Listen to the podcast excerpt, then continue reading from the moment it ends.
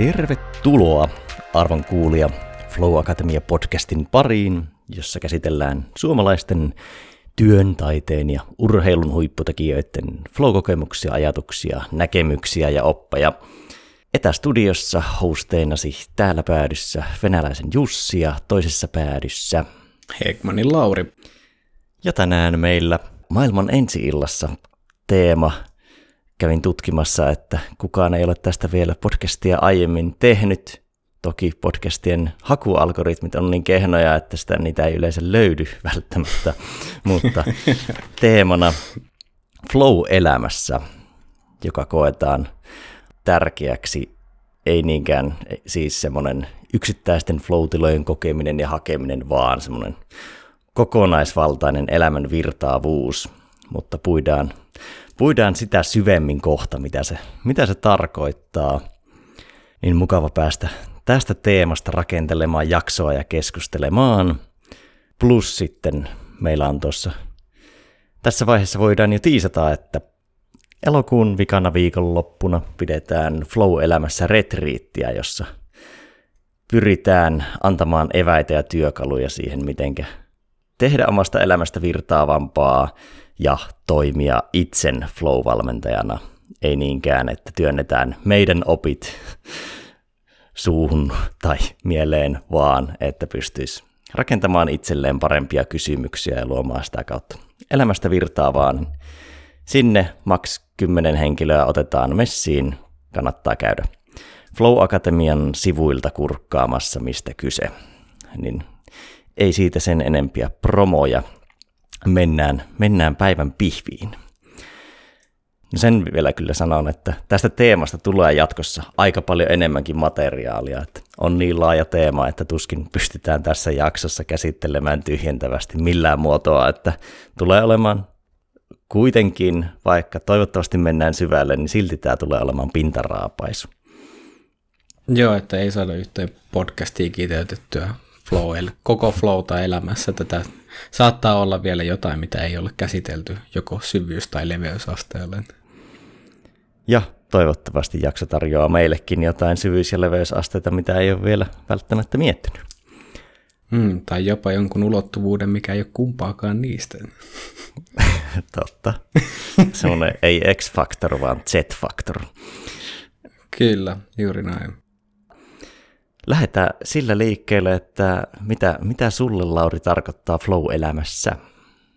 Joo, no voidaan ajatella, että flow-elämässä niin voidaan kun miettiä tämmöisen niin kuin elämän myötävirtaisuutena minkä, ja minkä takia tehdään tätä niin kuin erottelua, niin se voi olla, että flow voidaan yhdistää siihen niin kuin yksittäiseen flow-tila, että mikä voi tapahtua siellä surffialolla tai työn parissa tai missä tahansa, niin sitten että on tämä tämmöinen laajempi ilmiö, joka ei ole ihan sama asia, että se on enemmänkin sitä kokemusta sitten niin kuin elämän virtaavuudesta ja, ja mitä se mulle tarkoittaa, niin mä tässä näin pohdiskelin ja mietiskelin, että mitä se tarkoittaa ennen kaikkea, että miltä se tuntuu, että miltä, miltä tuntuu myötävirta elämässä, niin ensin niin kuin vahvin sanat, mikä siinä niin oli merkityksellisyys, että, että se niin kuin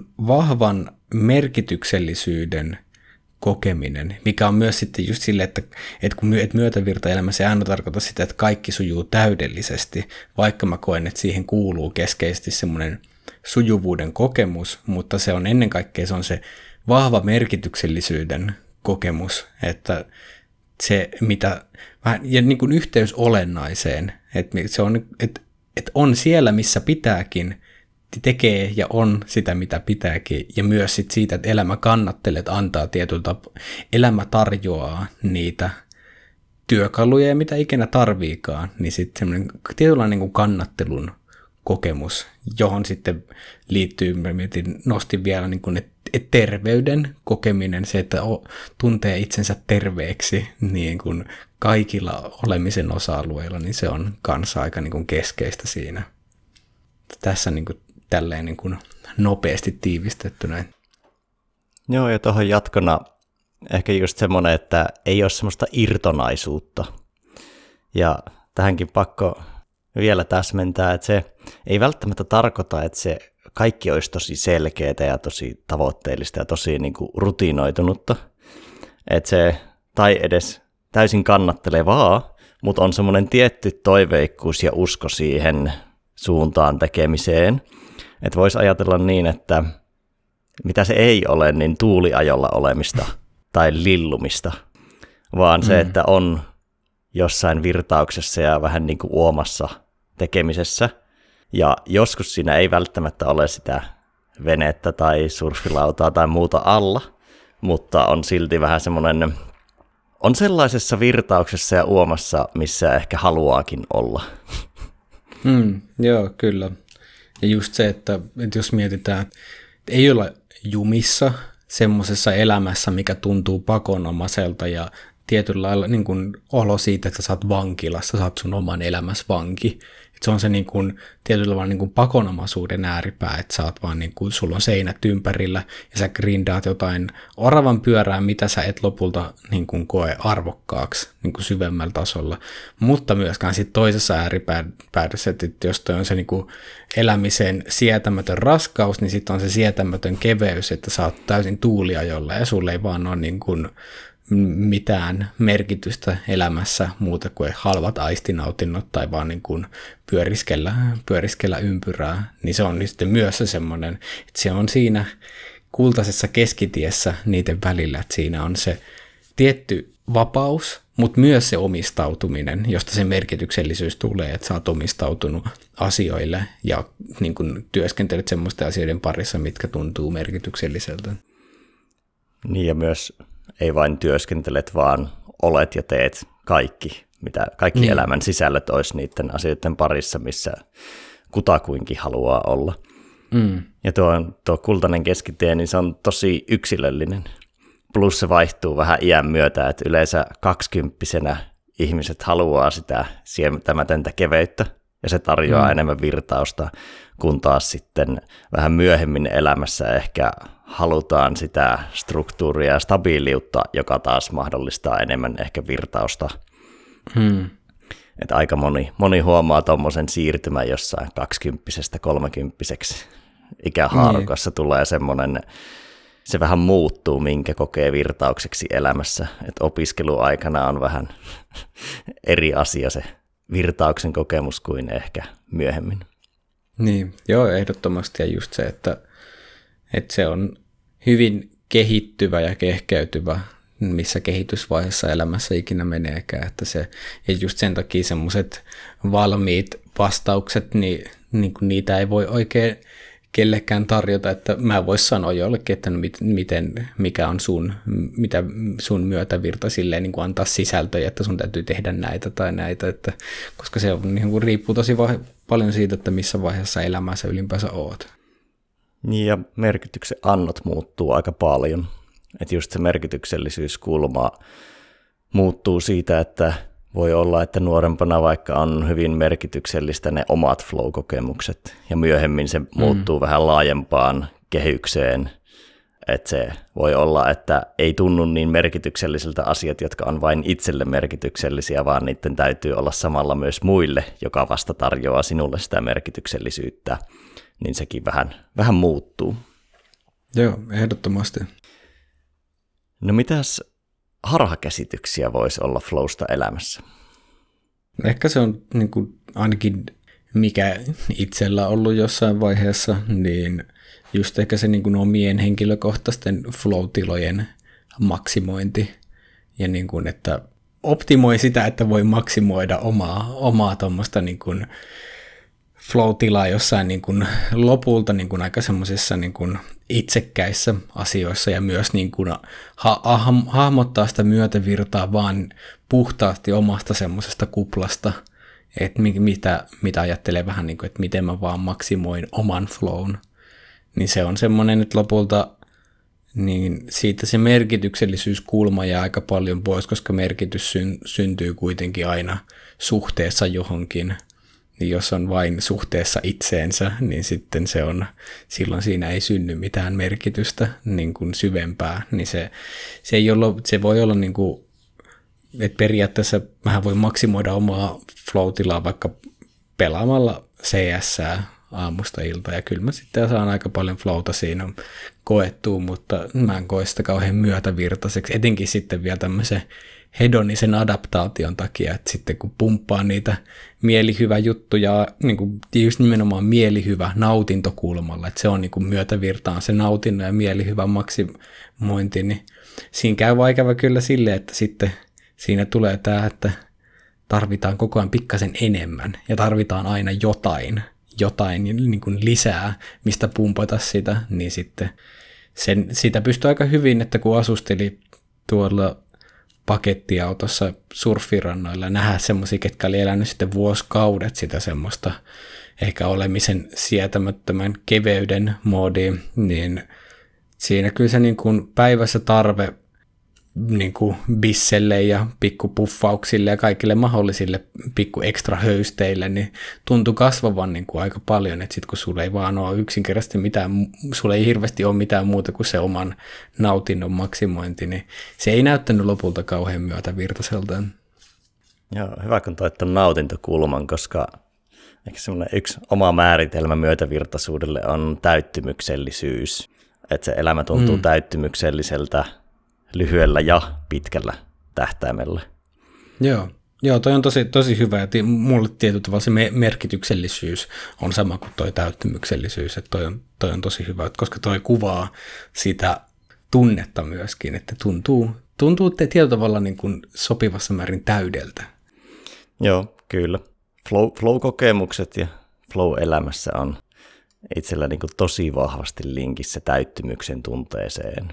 Mm varsinkin, kun, tai no sanotaan, että siihen on jo muodostunut filteriksi tai suodattimeksi se merkityksellisyyskulma, että se yksittäiset CS voi tuntua niin kuin hyvältä joo, mutta ei ne sitten sitä pitkän tähtäimen täyttymistä tuota. Ja mm. ei niitäkään tule demonisoitua, mutta se, niin kuin, se ei saa olla se koko kuva. Sitten tulee yhtä aika äkkiä onttoa siitä vähän niin kuin nautintoluupista.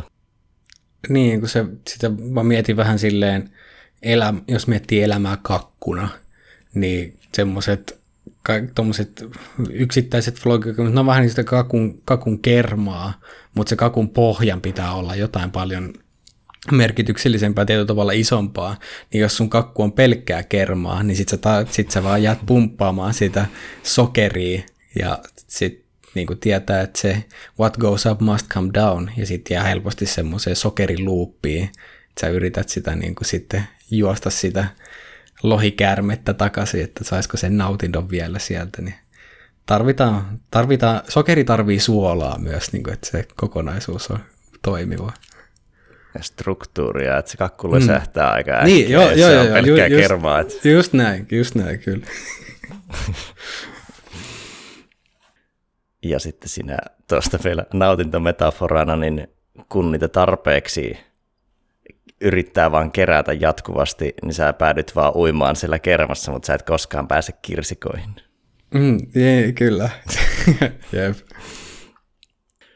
No mites, tässä on puhuttu eri ikävaiheista ja merkityksen annoista ja muusta, miten sinne tulee muutosta ja vähän mainitsit omastakin historiasta, niin voitaisiin ottaa semmoiset taustutukset meidän omaan flown kokemiseen, miten me ollaan ehkä nähty flow-elämässä ja ehkä semmoinen taustatus, miksi me nyt ajatellaan, koetaan näin, niin mitkä historiat meillä on itsen kehittämisessä ja flown kokemisessa ja flow vaalimisessa, niin mm. avaatko, avaatko Lauri historiaasi?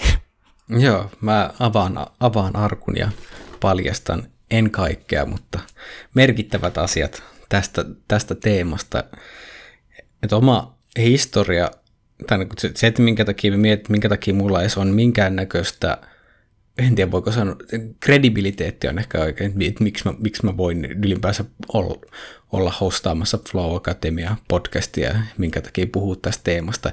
Ei ole siitä, että mä olisin ollut erinomainen Flowssa, vaan päinvastoin, että mä oon niin kuin elänyt äärimmäisen kitkaisesti, ehkä niin kuin isoimman osan elämästä, mutta sen myötä juuri, että on pystynyt niin kuin ensinnäkin havaitsee sen, että nyt mä elän aika kitkaisesti, mutta myös siir- niin kuin oppimaan ne tiedot ja taidot, millä siitä on päässyt pois, niin ehkä se on se, mikä tuo sitä kredibiliteettiä, että kyllä niin kuin pitkälle kaksikymppiseksi ja sen jälkeenkin, niin elämässä voi aika huonosti, että niin kuin henkisesti ja fyysisesti, et, ja niin kuin hyvin paljon aiheutti kitkaa, niin kuin, jos se pitää niin kuin, typeryydellä, on se niin kuin, yksi, yksinkertaisin asia, että niin kuin, joka, ja jos niin kuin, nähdään, että, että se on typeryyden vastakohta on viisa, viisaus, niin, oli, niin kuin elin hyvin typerästi, johon niin kuin kuuluu esimerkiksi justiin niin kuin, niin kuin vahva nautintohakuisuus justiin tällaisten niin kuin, ja helppojen ja nopeiden nautintojen hakeminen, täysin niin kuin ison kuvan hahmottamattomuus, eli niin kuin se kyky ajatella elämää, niin oli, ehkä se oli päivän verran tai maks viikon verran eteenpäin, mutta ei niin kuin isomman perspektiivin niin kuin puutos oli isossa osassa. Ja myös semmoinen niin kuin yhteys itseen niin kuin syvemmin, niin oli niin kuin hyvin, hyvin niin kuin vahvasti kadoksissa. Mutta sitten se, että mistä se sitten lähti, että kyllä varmaan intti toimi jonkinnäköisenä niin kuin vahvana käännekohtana itselleen, mikä on siis silleen, että la- laitoksena koen hyvin typeräksi monella tapaa, mutta se, se oli hyvä niin kuin loopin katkaisija, koska niin kuin monesti niin kuin tarvitaan tämmöinen disruptiivinen hetki elämässä, niin se, se katkaisi loopin ja kun e- eka kertaa elämässä rupesi oikeasti panostaa ravintoon ja niin kuin päivittäiseen liikkumiseen. Että kyllä mä olin niin kuin harrastanut urheilua jo paljon, mutta se, että sit Intissä sitä tuli enemmän, niin se ehkä lähti siitä, että kun alkoi ymmärtää ravinnon ja liikkeen merkityksen enemmän, niin sitten si- siitä se alkoi pikkuhiljaa lähteä liikkeelle, että okei, nyt mä niinku huomaan, että elämä oikein tuntuu aika paljon siistimmältä, että kun mun keho voi hyvin, niin se oli varmasti se niinku ensimmäinen vaihe, että, niinku, että miten, miten mä voin syödä. Ja myös ymmärrys siitä, että niinku tämmöiset, se mitä pidetään ruoan tai ravinnon suhteen normaalina, ei todellakaan tervettä, vaan niin kuin, niin kuin ymmärrys, niin kuin jatkuvasti syvent tietynlainen kauhistus siitä, että niin kuin yhteiskunnallisesti me ollaan niin kuin se, että mitä meillä koulussa vaikka, että juo maitoa ja kaikki tämmöiset, näet, nämä on ihan fuulaa. Että niin kuin iso osa tästä on ihan, niin kuin, se on enemmän markkinointia kuin mitään niin kuin todellista niin kuin arvoa sisältävää niin kuin nämä, tämän ravinnon suhteen, niin se lähti siitä kehosta, josta sitten myöhemmin niin kuin siirryttiin, niin kuin, tai niin kuin törmäsin meditaatioon, joka toi sitten tämän niin kuin mieli ulottuvuuden, että alkoi oikeasti saamaan semmoista reflektiivistä ulottuvuutta omaan mieleen ja siihen, että ei ole ikään kuin niiden ensimmäisten impulssien vietävänä, mitä, mitä niin kuin, koska aikaisemmin niin kuin pitkäjänteisyys ja tämmöistä asiat oli ihan äärettömän vaikeaa, ei pystynyt keskittyä, ja kun sulla tulee joku impulssi ja seuraat sitä,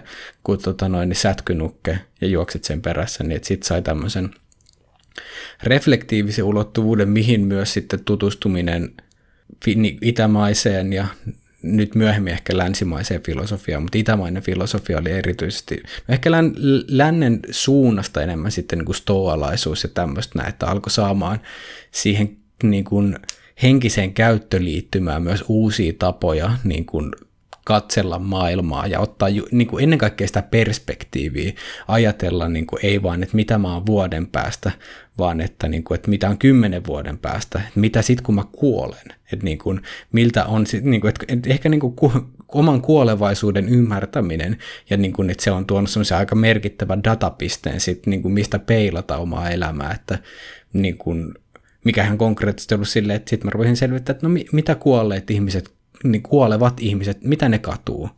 Ja niin kuin just ehkä katumuksen minimointi alkoi sit siinä vaiheessa, että okei, että mikä, mitkä asiat on niin kuin merkityksellisiä, koska tämmöisessä nuoressa elämässä on vielä niin kuin tosi helppo olla semmoisessa kuolemattomuuden tilassa ja, ja paahtaa asioita, mitkä kulttuuri kokee merkitykselliseksi tai näin, mutta sitten, että, että okei, mitkä, niin kuin, mitkä on mulle oikeasti semmoisia isompia arvoja – ja siitä se on ehkä niin kuin lähti pallo rullaamaan, että alkoi niin kuin tarkastella elämää tosi paljon isommasta mittakaavasta ja myös sai sitä sekä ymmärrystä että varsinaista tekniikkaa lähtee irtaantumaan semmoisesta, mulle se on ehkä semmoista kulttuurisesta autopilotista, että missä eletään elämää sillä tavalla, että miten niin kuin yhteiskunta sen on normittanut, että mikä on, mikä on normaali. Se ei tarkoita, että kaikki normaali on pahaa, mutta aika paljon siinä oli myös semmoista, mikä tuntuu, että aiheuttaa valtavasti kitkaa, että ihmiset elää,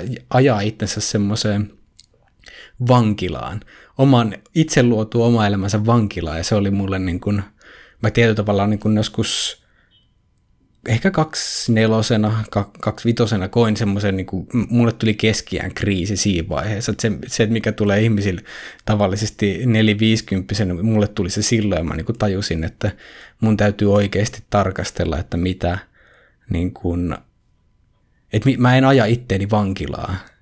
Mikä totta kai sitten siitä niin kuin luonnollinen ääripäähän pomppaminen oli se, että sitten vähän niin kuin just irtaantui kaikesta, mikä oli, siinä oli hyvät puolensa, mutta sitten jossain vaiheessa totesi että nyt mä oon tässä niin olemisen sietämättömässä keveydessä, että nyt mulla ei ole mitään merkityksellistä oikein, tai niin kuin mä elän vaan itteeni varten, mikä ei lopulta tunnu kauhean tyydyttävältä, niin sitten siitä palata siihen, että miten, mihin, minkä mä koen merkitykselliseksi, niin ei vaan itteni, vaan niin vähän niin kuin, että kuin aikaisemmin, että miten mä voin saada, mitä mä voin saada elämältä, miten mä voin saada mahdollisimman paljon flowta ja kaikkea mahdollista, niin okei, että tämä ei tuota niin paljon, tai tämä ei tuota sitä täyttymystä, niin sitten se, että okei, systeemi, siihen, siihen tulee inputtia, mutta siihen pitää olla myös outputtia, että se toimii terveesti, niin mitä mä voin myös antaa, niin sen tuominen, niin kun se on kasvanut silleen sitten myöhemmin, että se on ehkä, että Monika Ardelt jakaa niin kuin viisautta tämmöiseen kogni-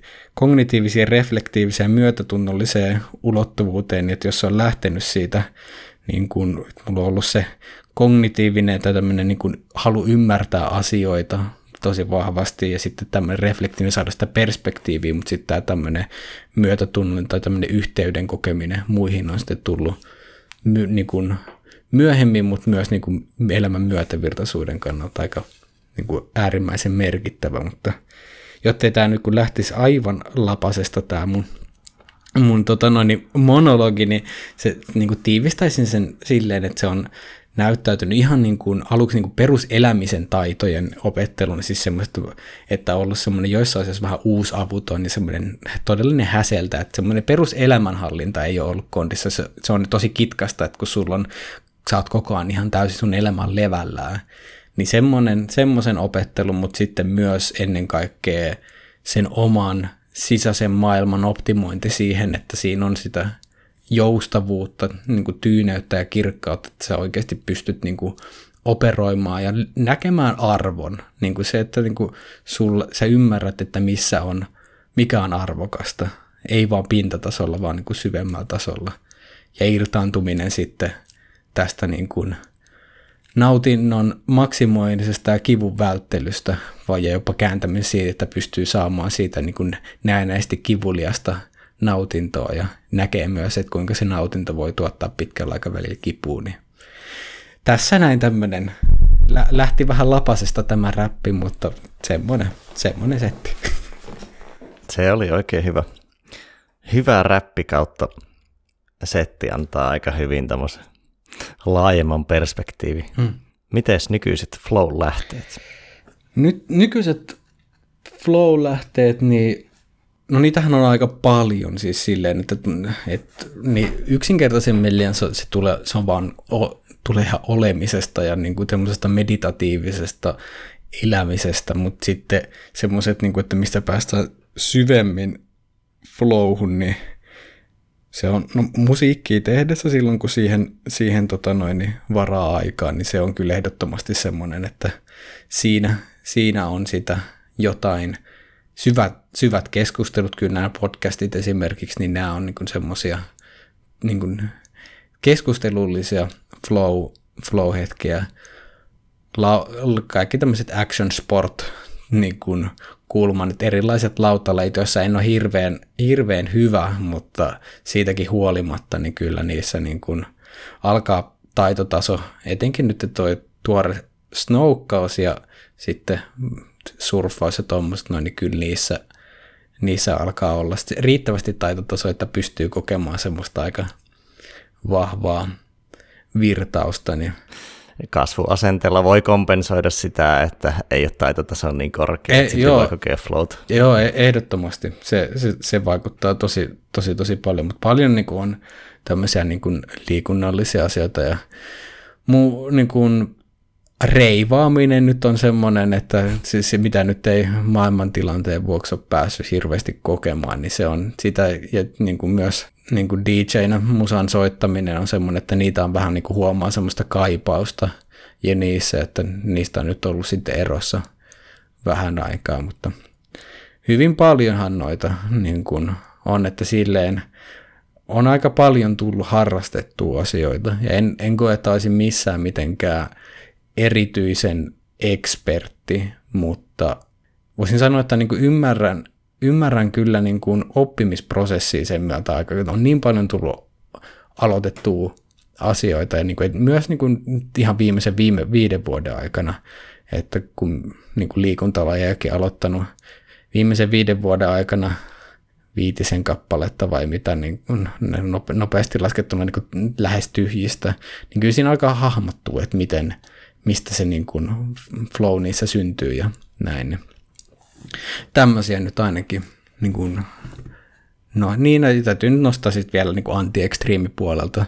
Et ehkä, niin ehkä, ehkä siinä en missään nimessä voi kokea olevan ekspertti, mutta jossain määrin jonkinnäköistä edistyksellisyyttä niin meditaation parissa, mikä on niin kuin mulle se muodollisen meditaation aikana toki, mutta ehkä se on tuonut sitä semmoista makrovirtaavuutta sitten niin kuin vähän niin kuin tilanteeseen kuin tilanteeseen.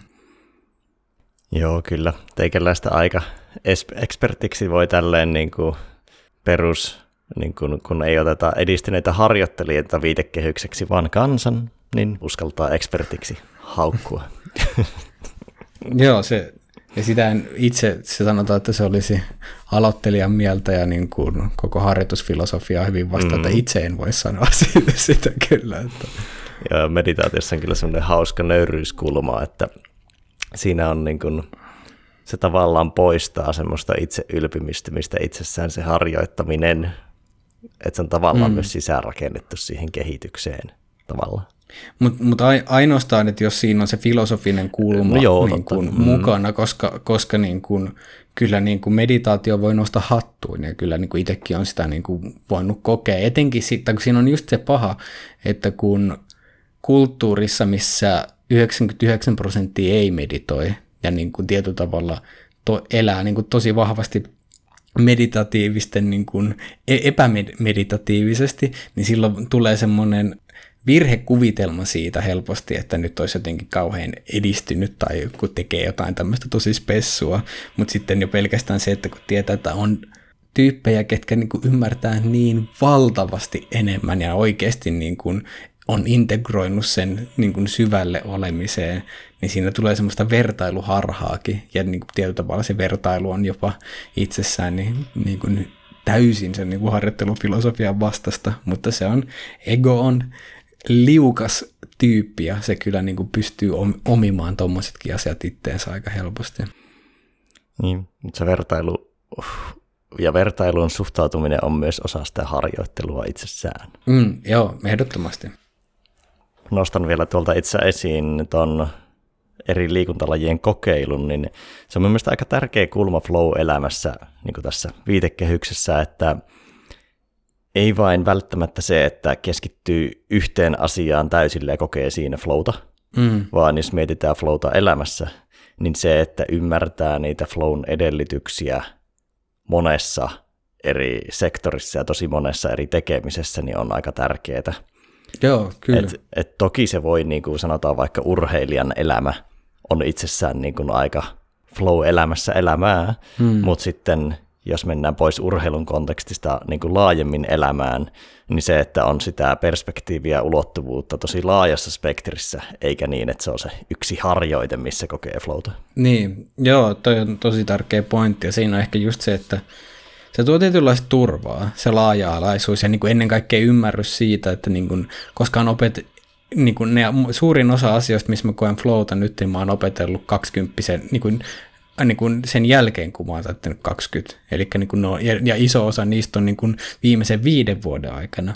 Niin mä ensinnäkin tiedän sen, että jos, mut yksi jut, jos mulla jalka katkee, se on tosi perseestä. Mä en pysty kokea liikunnallista flowta, mutta mu, mä tiedän, että on muita juttuja, missä mä voin kokea flowta. Ja jos mä joudun tilanteeseen, missä vähän niin kuin kaikki mun tyypilliset flow lähtee niin katoon, niin mä tiedän, että mussa on se kyvykkyys opetella jotain uutta, mikä sen, mikä sen pystyy niin kuin tuomaan. Niin se, se tuo semmoista tietynlaista turvaa ja joustavuutta elämään.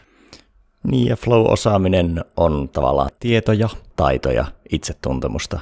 Ja ne me kokeilut tuo mm. sen itsetuntemuksen eri aloilla, tai ei, no voi, mm. voi olla alojakin, mutta monessa eri aktiviteetissa. Ja sitä yleensä ei voi välttämättä mm, saavuttaa kyllä. kokeilematta. Että sitä on hankala saavuttaa paperilla niin. itsetuntemusta. Joo, ei se ei ole niin kuin sä, sä voit jonkinnäköistä, sä voit reflektoida itseäsi niin justiin tämmöisellä älyllisellä tasolla, mutta just se, että miten, miten se, se niin kuin tärkein itsetuntemus tulee melkein siinä, että miten sä to, kuka sä oot sitten, kun sä oot haasteessa. Sä oot, sä oot semmoisessa niin kuin pinteessä, mikä niin kuin aiheuttaa sulle kehotason niin kuin vahvaa nihkeyttä. Se vähän niin kuin puristaa ulos sieltä sen, no kuka sieltä niin kuin oikeasti tulee niin se on, ja se on semmoinen itsetunto. Mä väitän, että se luo aika vahvaa semmoista pelkokitkaa, että jos sulle ei ole sit, koska silloin sulla on epäilys siitä, että no, minkälainen mä oikeasti oon sit, kun vähän niin kuin shit goes down. Niin, se, se niin kuin liikunnallista, niin kuin kehollisella tasolla itsensä haastaminen niin on kyllä, ja monipuolinen haastaminen, niin se tuo just sitä niin kuin, tiety, hyvin niin kuin konkreettista itsetuntemusta koska silloin sä myös tunnet itsesi, niin kun se, se tu- tuntemus on aika vahva, niin se mä koen sen aika merkitykselliseksi. Ja se tarjoaa semmoista rentouden skaalaa, että missä kaikissa mm. tilanteissa sä voit olla mentaalisesti ja fyysisesti rento. Ei vain lötky, vaan niin kuin rento mm. toimimaan siinä. Vai toimitko, niin. miten herkästi menet pakenne tai taistele tilaan niissä eri tilanteissa. Niin mm, se kyllä. tulee sillä laajalla skaalalla kokemuksia. Mm. Joo, ja tuohon, tuohon niin täytyy vielä heittää just se, että nuorempana niin pakene ja taistele tila oli niin kuin lähes automaattinen. niin kuin ihan jä, niin kuin älytön jännittäjä ja niin kuin, etenkin so, niin kuin sosiaalisessa, tai niin kuin, se on paradoksia, koska mä ajauduin kyllä monesti esiintymistilanteisiin ja tommosiin, että mä oon hakeutunut kyllä niihin, mutta mä oon samalla niin kuin pelännyt niitä ihan törkeästi. Ja niin kuin, että ollut siis jännittäjä, niin kuin, su, niin kuin valtavat suorituspaineet asioista, niin se, se tota, mikä myös antaa sen, että, että en, en ole luonnonlahjakkuus missään semmoisessa flowssa, vaan että se on niin kuin tullut altistuksen ja harjoittelun kautta. Mutta miten teikäläisellä, niin kuin, miten, miten sulla on niin kuin flow-elämässä näyttäytynyt menneisyydestä tähän päivään? Ja tämä on hauska, hauska peilata teikäläisen historiaan, koska siellä on paljon samaa, mutta siellä on myös semmoista eri, eri kulmasta tulemista taitimista. Mm. Et siellä on niin kuin varmaan meidän polut niin kuin viimeiset seitsemän, kahdeksan vuotta on aika samanlaisia, mutta sitä edeltävä polku on vähän, vähän erilainen. mutta, mm, yep. mutta ehkä niin kuin, jos ei lähde koko elämän tarinaan, vaan lähtee niin kuin flow-kulmalla, niin mitkä on ollut ne flown lähteet. Ja no ehkä se aukeaa tässä, kun avaan näitä, niin lapsena – kyllä sosiaalisuus oli tosi vahva ja porukassa oleminen, vaikka oli tosi epävarma, niin mä olin semmoinen ihan uskomaton naureskelija ja hihittelijä, siis semmoinen, no voisi sanoa ikäluokkaani tosi paljon lapsellisempi myös.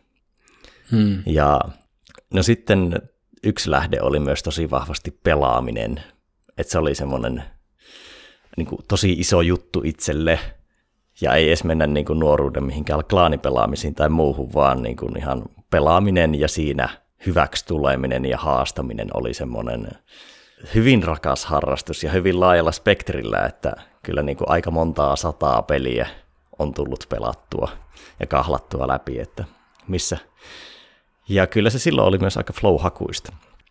Ja ehkä myös lapsena mulle tuli semmoinen, joskus vitos luokalla, niin tuli myös semmoinen flown pelko siinä mielessä, että mä olin tosi vahva tunneilmaisia siihen asti, mutta sitten mulla alkoi tulla tämmöinen, että aina kun mä innostuin, nauroin tosi paljon, niin mä kusin housuuni, joten mä aloin niin systemaattisesti rajoittamaan minun tunneilmaisua, että näin ei käy. Ja mä oon viime aikoina vasta tajunnut, että se niin on vaikuttanut, en mä, en tiedä, en mä ehkä pelkästään tällä hetkellä siis sitä konkreettista tapahtumaa, mm. mutta kyllä se niin kuin tunneilmaisuun on vaikuttanut vuosien varrella, koska sitä on vähän niin kuin typistänyt ja mennyt enemmän siihen kulmaan, että pärjää järjellä. Mm. Et siihen asti mä olin hassuttelija, mutta sitten mä vähän niin kuin päätin alkaa pärjäämään järjellä. Niin, kyllä. Ja olemaan analyyttisempi.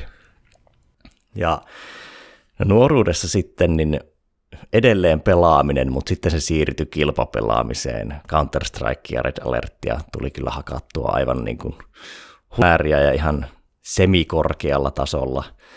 Ja urheilu alkoi olla sitten ehkä lukioiässä myös ja voimailu ja tommonen, mutta ei sekään välttämättä niin vahvasti. Siellä oli vähän ehkä hetkittäisiä piikkejä. Ja sitten myöhäisteini-iässä kyllä mukaan tuli myös alkoholi silleen, että se oli semmoinen aika kova dopaminin lähde ja tietyllä tapaa myös flown lähde. Ei ehkä mm. niin, se vähän niin kuin voi puhua aika toksisesta flowsta, jos tämmöistä termiä voi käyttää, mutta eikin niin kirjaimellisesti niin kuin ihan niin kuin biologian tasolla. niinkin, niinkin. Ja siitä sitten, jos mennään ikävuosiin 18-24, 23, niin kyllä se rakentui paljon flow lähteet tämmöisen niin kuin päihteiden, bileiden, sinänsä myös edelleen urheilun, jotka tuntuu aika ristiriitaiselta urheilun varaan, mutta sitten ei kumminkaan tullut elettyä täysin niin kuin semmoista, kun mä olin siihen asti elänyt aika niin kuin vastuuta välttelevää elämää ja semmoista aina, mistä aita on matalin menoa nuorena, niin mä olin sitten taas nuoressa aikuisuudessa, nuor, nuoressa nuoressa aikuisuudessa olin vastuuntunnoton, mutta kuitenkin nojasin tosi paljon tekemiseen ja minusta tuli super kunnianhimoinen. Ja mä aloin vaan tekemään tosi kovaa työmäärää. Et sitten joskus opiskelut, niin heti tuli päätetty, että tämä on aika helppoa. No, mä opiskelin kahteen puoleen vuoteen maisteriksi ja kaikkia tommosia kunnianhimotavoitteita ja sitten vaan aloin grindaamaan ihan helvetisti työmäärää ja myös ihan todella niin kuin rajoja määriä päihteitä ja bileitä ja grindausta. Et käytännössä minun elämä oli aika lailla niin kuin alkoholia ja työtä. Ja en tiedä, niin kuin, mm-hmm. ehkä se oli se nuoruuden kuolemattomuus, mistä puhuit, niin joka jotenkin kannatteli mm. ja usko siihen, että ei voi palaa loppuun. Mm, niin, kyllä. Ja toi on niin itse asiassa hauska, että alkoholi ja työ on niin tuommoinen duunari, duunari mindset niin kuin peri, perimillään. Niin kuin jos mietitään tämmöistä suomalaista niin kuin, öö, stereotyyppistä niin kuin ääriduunari esimerkki, niin tuossahan on tietysti ingredientsit. Joo, ja semmoinen menemättä muuta lukuihin, niin ehkä niin kuin antaa perspektiiviä. Sille toleranssit oli tasolla, että saattoi mennä 40 annosta päivässä. Niin se saattaa antaa perspektiiviä. ja sitten työmäärät saattoi silti olla jotain 80-130 tuntia monta vuotta – sillä tietin öitä välistä. Ja joo, se meni semmoiseen niin täysin niin kuin dopamiini-orientoituneeseen. Että kaikki, mistä saa dopamiinia, niin se oli myös mulle flown lähdettä. Ja Tämä jostain niin kuin... syystä sen niin kuin pakko pysyy kasassa. Ja tämä menee just tähän, että tavallaan se oli niin kuin nautintohakuista, mutta jossa, jostain niin kuin löytyi tavallaan se täyttymyskulma kuitenkin siihen, että vähän niin kuin saavutti asioita ja sitten ehkä niin kuin teki tavallaan yhteiskunnallisesti hyväksyttyjä asioita, tiedätkö, että pärjää opinnoilla mm. tai työura hyvinkään pääsi nuorena opettajaksi ja näin. Mm. Niin sitten se niin kuin, siinä ei ollut semmoista peilipintaa, että mä olen täysin renttu, vaan se oli niin kuin hyväksyttävää. Niin, kyllä. Joo, joo, joo. Tuo on hauska, mulle tuli vasta tuosta mieleen, että tämä on niinku tämmöistä ultrajuoksuelämistä, mutta vaan semmoisella niinku äärimmäisen niinku toksisella kulmalla, että jotenkin, jotain, niinku jotenkin mulle vaan tuli mieleen, ja siis samanlainen ihmetys siitä vähän niin kuin, että miten kroppa kestää, niin kuin, että samoin mä ihmettelin, että miten ultrajuoksu kroppa kestää, mutta kyllä 40 annosta päivästä on, niin, päivässä on, niin kuin, se on aika HC. Se on, kyllä se aika tota, toksiseksi menee ajattelunkin saralla, mutta joo, saavuttaminen oli ehkä niin kuin se, oli se sitten päihtymystilan tai to-do-listin checkmarkkien saaminen, niin tota, mm. Mutta siitä oikeastaan sitten se työmäärä tarjosi sen, että siitä alkoi tulla semmoinen kehittyä semmoinen itsensä kehittämisen kulma ja elämän organisoinnin kulma, itsensä johtamisen, myös hyvinvoinnin kulma niin kuin semmoisella minimitasolla. Ei hyvinvoinnin kehittämisen kulma, vaan hyvinvoinnin ylläpitämisen kulma. Ja se hmm. on nyt jatkunut viimeiset 11 vuotta hyvin vahvana, ja se tavallaan aloitti sen polun, että mikä muu voi olla saada asioita aikaan kuin pelkät työtunnit, jotka meni jo 130 tunnissa viikossa. Hmm joka sitten te, alkoi tehdä niin semmoisen ison shiftin, huomaan, että tarina alkaa venyä pitkäksi, mutta tarjoaa, Ei, tarjoaa taustafreimiä, niin hmm. jossain kohtaa, muista olinko mä 23, niin mä olin tavallaan päätymässä semmoiselle korporaatiouralle, ja sitten se työpaikka peruuntui ja mä jäin sitä kesää vasten tyhjän päälle, koska mä olin irtisanoutunut opettajahommista. Ja silloin mulla oli jo pientä niin kuin kitkaa tämmöistä kauppatiedeuraa ja semmoista perinteistä työtä ja muuta kohtaan, että aina oli ollut vähän semmoista vieraantumista semmoiseen yhteiskunnan normeihin, mutta se oli ehkä enemmän kapinointia siihen asti. Ja oli siellä myös semmoista oman jutun tekemistä, mutta sitten aktualisoitu aika vahvasti se, että niin kuin rupesin monta kuukautta kun miettiä, oli semmoista tyhjää se kesä, niin mä rupesin miettimään, että mitä tässä oikeasti haluaa, mikä kiinnostaa. Niin sitten tuli siinä kesänä tosi vahva hyvinvoinnin pariin paluu. Mä aloin opiskelemaan sitä tosi paljon ja syttymään sille. Ja sitten päätin hylätä sen korporaatiouran täysin, tai tommosen, mä en tiedä voiko sanoa ihan täysin korporaatiouraa, mutta kumminkin tavallaan semmoinen kauppatieteilijäpolku, niin sitten tuli perustettua hyvinvointialafirma sen jälkeen, kun olin puoli vuotta sitä opiskelua joku 80 tuntia päivässä. Edelleen tavallaan vähän oli tuo niin grindausmodi päällä, mutta siinä oli parempi niin kuin, enemmän sisäisen motivaation kulma ja että nyt alan niin kuin, muotoilemaan elämää sellaiseksi kuin vähän ehkä niin kuin, voisi sanoa, että siinä vaiheessa otin myös upotuksen self-helppiin. Mm. Ja semmoiseen elämän rakentamiseen ja sitten alkoi tulla yritystoimintaa ja siihen alkoi vuosien varrella tulla koko ajan enemmän se merkityksellisyys, hakuisuus, joka lähti jo sieltä niin kuin hyvinvointifirman perustamisesta, että haluuks vaan grindaa rahaa vai niin kuin haluaako tehdä jotain merkityksellistä. Ja sitten se alkoi mennä myös paljon enemmän intohimo-suuntaan versus kunniahimo. Mm. Ja sitten nuo kaikki suunnat, tuo niin kuin itseilmaisu, elämänmuotoilu, merkityksellisyys, intohimot on vaan vahvistunut tässä vuosien varrella tähän päivään asti tosi paljon. Hmm. Niin sitten kun mä funtsin, että mitä siirtymiä mulla on tapahtunut niin tuossa itsensä kehittämisen ja kaiken, niin kuin, miten se on muuttunut, niin siellä on tullut siirtymä siitä, että on keskittynyt tosi paljon fyysiseen, niin siellä on tullut siirtymä sekä psyykkiseen että henkiseen koko ajan vahvemmin – itsensä kehittäminen on muuttunut enemmän semmoiseksi laajemmaksi myötävirtaisuudeksi. Ja se, että siinä on koko ajan läsnä se isompi kuva, että se mm. jotenkin se pelkkä itse ei, ei se jotenkin silleen sytytä tai resonoi. Mm.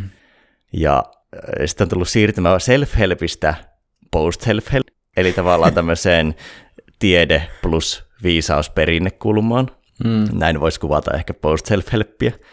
Ja enemmän vastauksista kysymyksiin, koska silloin mä hain tosi paljon, vaikka kahdeksan vuotta sitten tosi paljon vastauksia, ja nyt mä hain paljon enemmän kysymyksiä. Hmm. Sitten on tullut siirtymä dopamiinista serotoniiniin. on tullut siirryttyä kovaa tekemisestä viisaasti tekemiseen, kuolemattomuudesta kuolevaisuuteen, kunnianhimosta intohimoon, etsimisestä ja löytämisestä on tullut siirryttyä luomiseen, ja ylipäätään semmoinen, että nukkumaan mennessä on iloinen siitä, jos teki jotakin, ei siitä, että oli jotakin. Mm, kyllä. No joo, tosi hyvin noin siirtymien tuota noin, nostamia paljon, tosi paljon resonanssia kyllä tuo post-self-help on kyllä mun mielestä niin te, terminä niin kuin täydellinen, just niin kuin tiede- ja viisausperinteet niin kuin, ei toisiaan poissulkevina, vaan täydentävinä kulmina, niin se on, se, se, se resonoi kyllä paljon. Mitkä, ehkä, mi, ja sano vaan. Niin, mä voin vielä pikkasen jatkaa mm. tuosta, mitä tuli mieleen, niin ehkä se itsensä kehittäminen, niin tuossa vuosien varrella, kun mä hirveän pitkään käytin aikaa tuossa vähän niin kuin nuoruudessa ja en viime mm. vuosissa, niin nimenomaan se kokeilukulma on ollut tosi paljon läsnä, että ei niinkään, että mä löydän yhden vastauksen, vaan silti tehnyt koko ajan mieli kokeilla ja mm. hakea sillä perspektiiviä ja itsetuntemusta. Että tavallaan on tullut tehtyä niin kuin rikottuakin omaa tekemistä sillä, että on halunnut kokeilla. Ei semmoisena ehkä uutuusnarkkariutena, vaan enemmän vaan ollut mielenkiintoa, että miten tämä homma toimii ja toimiiko tämä mulle mm. ja kelle tämä voisi toimia. Ja myös haettua rajoja – ei sen takia välttämättä, että pitää tehdä täysillä, vaan niin kuin mielenkiintoista kokeilla, että mm. mitkä tässä on kehon ja mielen rajat. Että mm. ei ehkä viime vuosina enää niin paljon tuota kehon rajojen hakemista, mutta siellä on ollut ihan hauskoja kokeiluja. 48 tunnissa pudottaa 10 kiloa painoa nesteistä ilman saunaa. Ja voiko syödä 10 000 kaloria tunnissa ja niin kuin siinä, siinä mm. oppii. Joo, joo, siis todellakin. Ja se, se niin kuin just, että silloin kun se on uteliaisuuskulma, niin se on, se on kyllä tosi hyvä. Ja se myös tuun, tuo tietynlaista turvaa sitten, kun tietää vähän, niin kuin, tai niin just tulee se itsetuntemus, mistä tuossa aikaisemminkin puhuttiin, että kun sä tiedät, että sä vähän niin kuin, että mä voin tehdä näin ja selvitä siitä. Ja niin kuin, että okei, että, niin kuin, huomaa, että on, tietää ne rajat tarkemmin, että on vähän niin kuin koetellut niitä, niin se tuo jotain sellaista jännää luottamusta myöskin. Mm-hmm. Ja sitten ehkä, mikä tänä päivänä resonoi paljon, niin tämmöinen elämän muotoilu. Mä käyttäisin ehkä enkuksi sanaa crafting, mutta sille ei oikein ole mm. suoraa sanaa, että en haluaisi käyttää sanaa design, vaan crafting. Mm. Niin sellaiseksi, että mikään osa-alue ei jää paitsi joon, ja se ei ole mm. semmoista yksittäistä spesifiä itsensä kehittämistä välttämättä, vaan että siinä on se iso kuva. Ja että se virtaavuuspyrkimys olisi vähän mukana kaikessa tekemisessä, ja vielä sillä kulmalla, että se olisi virtaavaa mulle, muille, lyhyellä ja pitkällä tähtäimellä. Niin nuo on mm, tavallaan kyllä. ne semmoiset kehykset, mitenkä tulee, ei nyt joka sekunti peilattua, mutta aika paljon tulee peilattua noihin omaa tekemistä. Ja myös sitten semmoinen crafting-puoli, että ei välttämättä takertumista siihen, että tässä hetkessä pitää virrata just tässä tekemisessä, vaan niin, enemmän niin, sitä niin, mahdollistamiskulmaa, että ympäristö ja edellytykset sille eri asioissa, mutta se, että kuinka mä nyt flowta, niin ei se silleen, jos en koe, niin en koe, mutta mm. Mä priorisoin ehkä jopa enemmän sitä mahdollistamista tai potentiaalisointia priorisoin enemmän kuin aktualisointia. Mm. Joo, ja se, se tota, niin kuin toi elämän muotoilu on kyllä niin kuin tosi hyvä termi, ja kun jos miettii niin kuin myötävirran kulmasta, niin se on nimenomaan niiden uomien luomista, että, niin kuin, että se elämä voi virrata, niin kuin, jos mietitään ihan veden virtausta, niin se, siellä, sillä on sopivia uomia, niin se kyllä virtaa aika paljon sujuvammin kuin se, että sen sijaan, että jos ei saa olla liian tiukat ja tai liian yksulotteiset uomat, että jos sulla on vain yksi uoma, niin sitten jos se menee tukkoon, niin sitten sun virtaus loppuu siihen. Mutta jos ei sulla ole uomi ollenkaan, niin sitten se on vaan semmoinen mär, läsähtävä märkä läntti, niin se just niin kuin uomien luominen. Ja siinä, siinä kyllä niin kuin teikäläinen on erittäin edistynyt, kokisin niin kuin just siinä monialaisuudessa, että niin kuin, koska se on paljon sitä niin kuin ihan elämänhallinnallista tai tämmöistä niin kuin elämäntaidollista ja semmoista arjen hallintaa, niin kuin, että millä tavalla sä organisoit organisoit elämää, mutta myös just että osaa luoda sinne sitä väljyyttä, että se ei ole vaan niin kuin pelkkää niin kuin kalenteriin. Siitä voisi helposti tulla kuva, että elämänmuotoilu tarkoittaa sitä, että mä oon suunnitellut minuuttiaikataululla niin kuin joka ikisen toiminnan päivässä, niin mikä ei, ei lopulta ole sitten, sitten tulee aika helposti aika pakonomasta elämistä. Joo, kyllä se on enemmän sitä, että ei tarvitsisi tehdä niitä minuuttiaikatauluja. Mm, niin, niin, kyllä, kyllä. Ja myös mikä on muuttunut itse vuosien varrella vielä lopputiivistyksenä, ehkä niin ei jutusta laittaa kaikkea heti kuntoon, mm. vaan silleen tasaisen rauhassa, että keskittyy siihen hyvän pohjan luomiseen ja semmoiseen juurevuuteen. Että mm. ei niinkään kasvata sitä latvaa ja vartta ja lehtiä ja oksia, mm. vaan enemmän sitä juurta, jotta sinne ylöspäinkin voi sitten kasvaa ja on hyvä beissi siihen. Mm. Niin ja toi on niin kuin ihan, että jos mietitään kasvin kasvatusta, niin pano, sä voit panostaa sen kasvin kasvuun nimenomaan sen juuren kautta. Mutta jos sä yrität väkisin venyttää sitä, että kasvan nyt, mulla on tämä ideaali, että mä niin, sä, sä et saa sitä, se ei edisty yhtään, mutta sä voit potentiaalisesti katkaista sen. Niin, kyllä lehdet saa kiiltäviksi, mutta kuinka pitkään? niin, niin, jep. Mutta siinä Mi- meikäläisen joo. monologi. Joo, hu- huikea, huikea monologi kyllä. Niin kun, se on niin kun hauska just, että miten että on paljon, paljon samaa ja paljon eri, ja mikä niin kuin tuntuu, että on myös niin kuin siinä mielessä niin kuin täydentyy hyvin niin kuin erilaiset lähestymistavat. Niin, ja polut on aika, mennyt aika lähelle toisiaan tänä päivänä, tai lähentyneet koko ajan. Niin, kyllä. Jep. Mites nykyiset flow-lähteet sitten, mitkä on niin kuin, mi, mitä, missä tulee koettua ja miten? No eniten, ehkä voisi sanoa mihin, mitkä on melkein ainakin päivittäisiä, niin syvä työ tai syventynyt työskentely, sen ei tarvitse olla työtä, mutta pyrin pyhittää mm. sille. Keskustelut, liike ja tanssi. Yritän ottaa sitä mukaan siis joka päivään. Kyllä sitten videopelit, päällimmäisenä Counter-Strike vedetään sieltä, niin siinä kyllä niin kuin mm. ryhmäflow lähteneen. Se ei päivittäistä, mutta viikoittaista. Mm. Ja mm. yritän pitää päivittäisenä, niin luonto ja meditaatio on myös semmoisia, että kyllä niissä aina niin kuin tietyn tason semmoinen kepeä flow syntyy. Mm.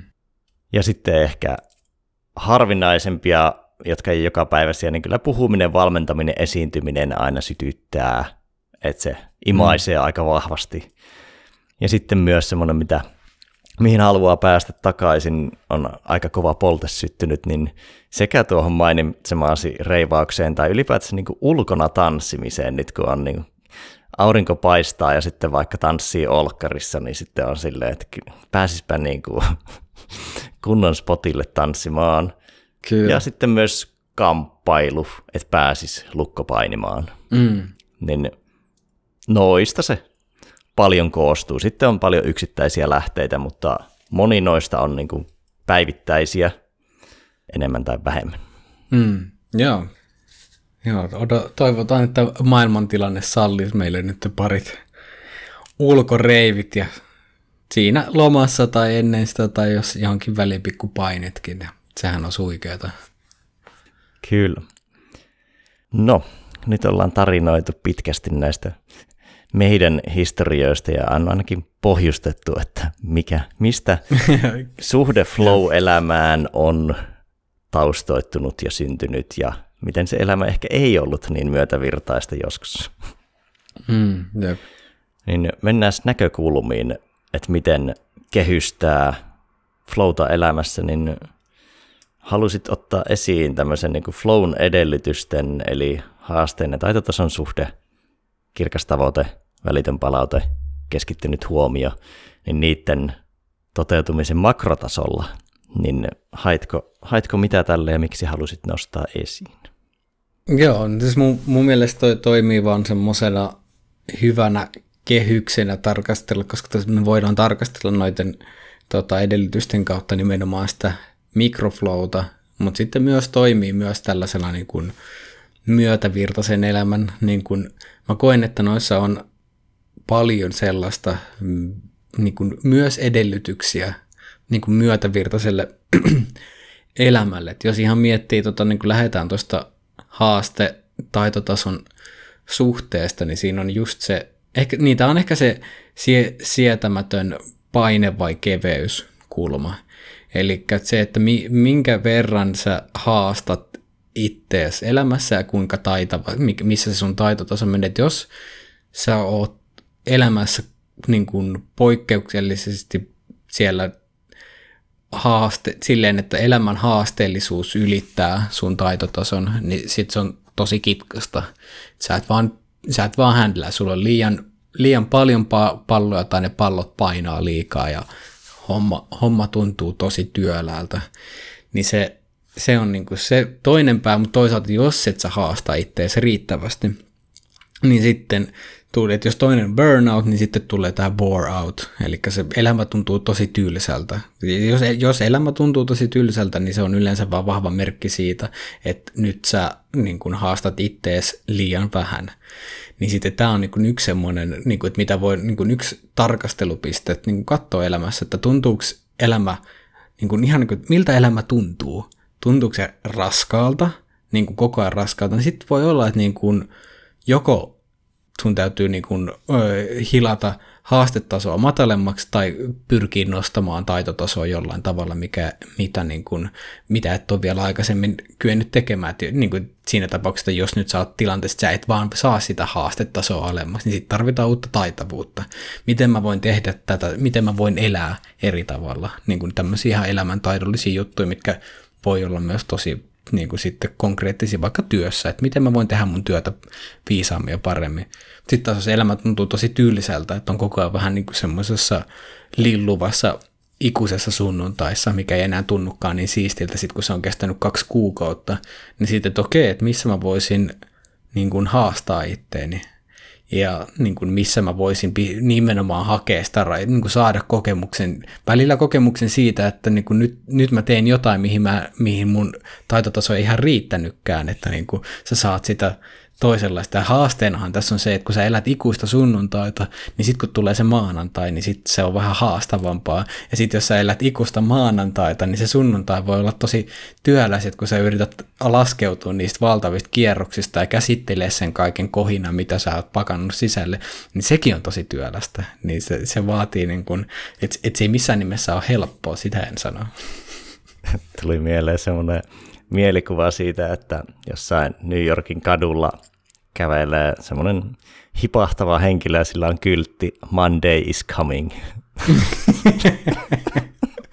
Jep, Tuossa ei ehkä kävele New Yorkin kaduilla, vaan se voisi kävellä sillä Portugali surfirannikolla. Niin, joo. Niin joo, se varmaan varmaan. Tai olisiko tota se sitten noin. puku päällä siellä Portugalin rannikolla? Kyllä. Joo, ja varmasti, varmasti jollain tapaa ristiinnaulittaisi siellä niin kuin tämmöisenä niin kuin vääräuskoisena ihan samalla tavalla jossain Wall Streetillä, kun olisi it's, it's Sunday, today is Sunday, stop working, niin sitten se ihan samalla tavalla voisi saada niin kuin samanlaisen kohtelun. Ja nyt kun podcastissa sanoin sitä, että tämä jakso voi tarjota jotain uutta, niin syntyi uusi termi. Mm, kun toit esille tuon bore out ja burnoutin, ja työelämässähän voisi ajatella, että sinä, niin kuin, kun sä oot flowssa, niin sitten pitkäaikainen flow on työn imua, niin flow elämässä, niin se on elämän imu. Mm. Joo, joo, kyllä. Ja että se just semmoinen sisäisesti motivoitunut imu, että sitä mm. haluaa elää, eikä siihen ole resistanssia. Tai ainakin siihen on vähemmän resistanssia kuin mitä siihen on imua. Niin, niin kyllä.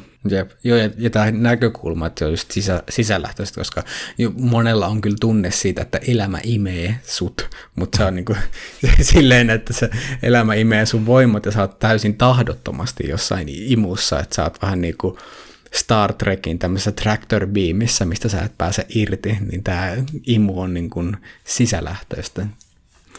Joo, hyvä, hyvä erottelu.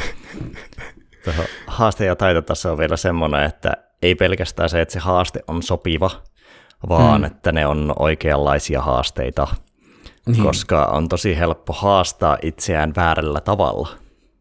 Niin, Myös, että on semmoisia aivan niin kuin turhia kitkoja. Että vaikka sulla olisi tavallaan taitotaso niihin asioihin, mitä sä haluaisit tehdä, niin voi olla, että sulla on ihan niin kuin vaan ekstra haastetta, joka tuo kitkaa.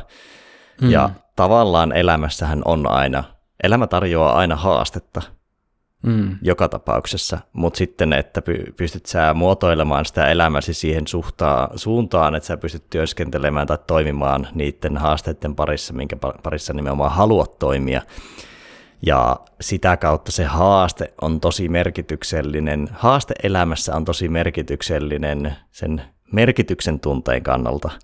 Kyllä. Että mitä haastetta sä ratkot, tai mitä mm. haasteita. Joo, todellakin. Tähän vielä niin kuin täydentävänä tärkeänä huomiona on niin semmoinen, että mitä on hyvä tsekkaa itsessään vähän niin kuin omia perusfundamentaalisia oletuksia siitä, mitkä on, että mitkä on yleensä elämä on lisää X. Niin kuin, et, e, niin kuin mitä odottaa elämältä, et niin kuin, koska voi odottaa, että no elämään on tätä selviytymistaistelua täällä niin kuin luonnonvoimien myllerryksessä ja sun vaan niin kuin fight to survive ja näin. Niin kuin, et, et se, on, se on oletus, jolloin sä toimit sen oletuksen mukaisesti, sä elät elämää kuin selviytymistaistelua. Tai sitten voi olla semmoinen, että et, et elämä on elämä on tätä, että kaiken pitää olla kivaa ja niin kuin elämän pitää tarjota mulle kaikki. Niin vähän niin kuin, että mitä odottaa elämältä ja olettaa elämältä, niin ne on hyvä tsekkaa, koska ne vaikuttaa tosi paljon siihen, että millä tavalla sitä omaa elämänsä justiin muotoilee. Ne on niitä tietyllä tapaa itsensä toteuttavia ennusteita, mutta ne on, ne on haastavia, koska ne on tosi, tosi niin kuin perustavanlaatuisia, jotka me otetaan itsestäänselvyytenä.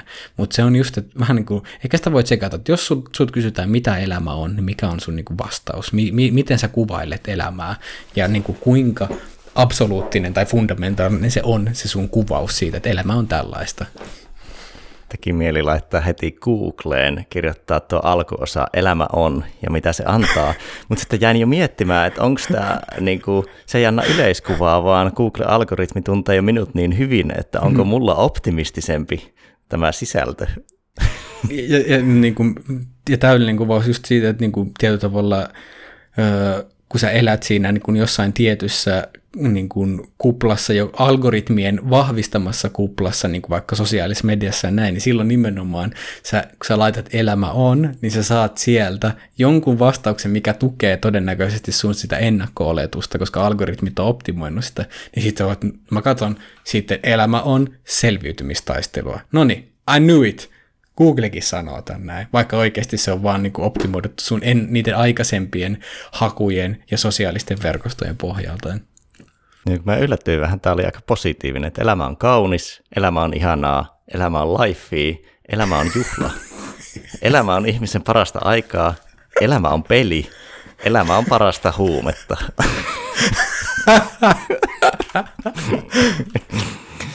Voisi vois sanoa, että kyllä tuo viimeinen on aika hyvä määritelmä myös flow elämässä.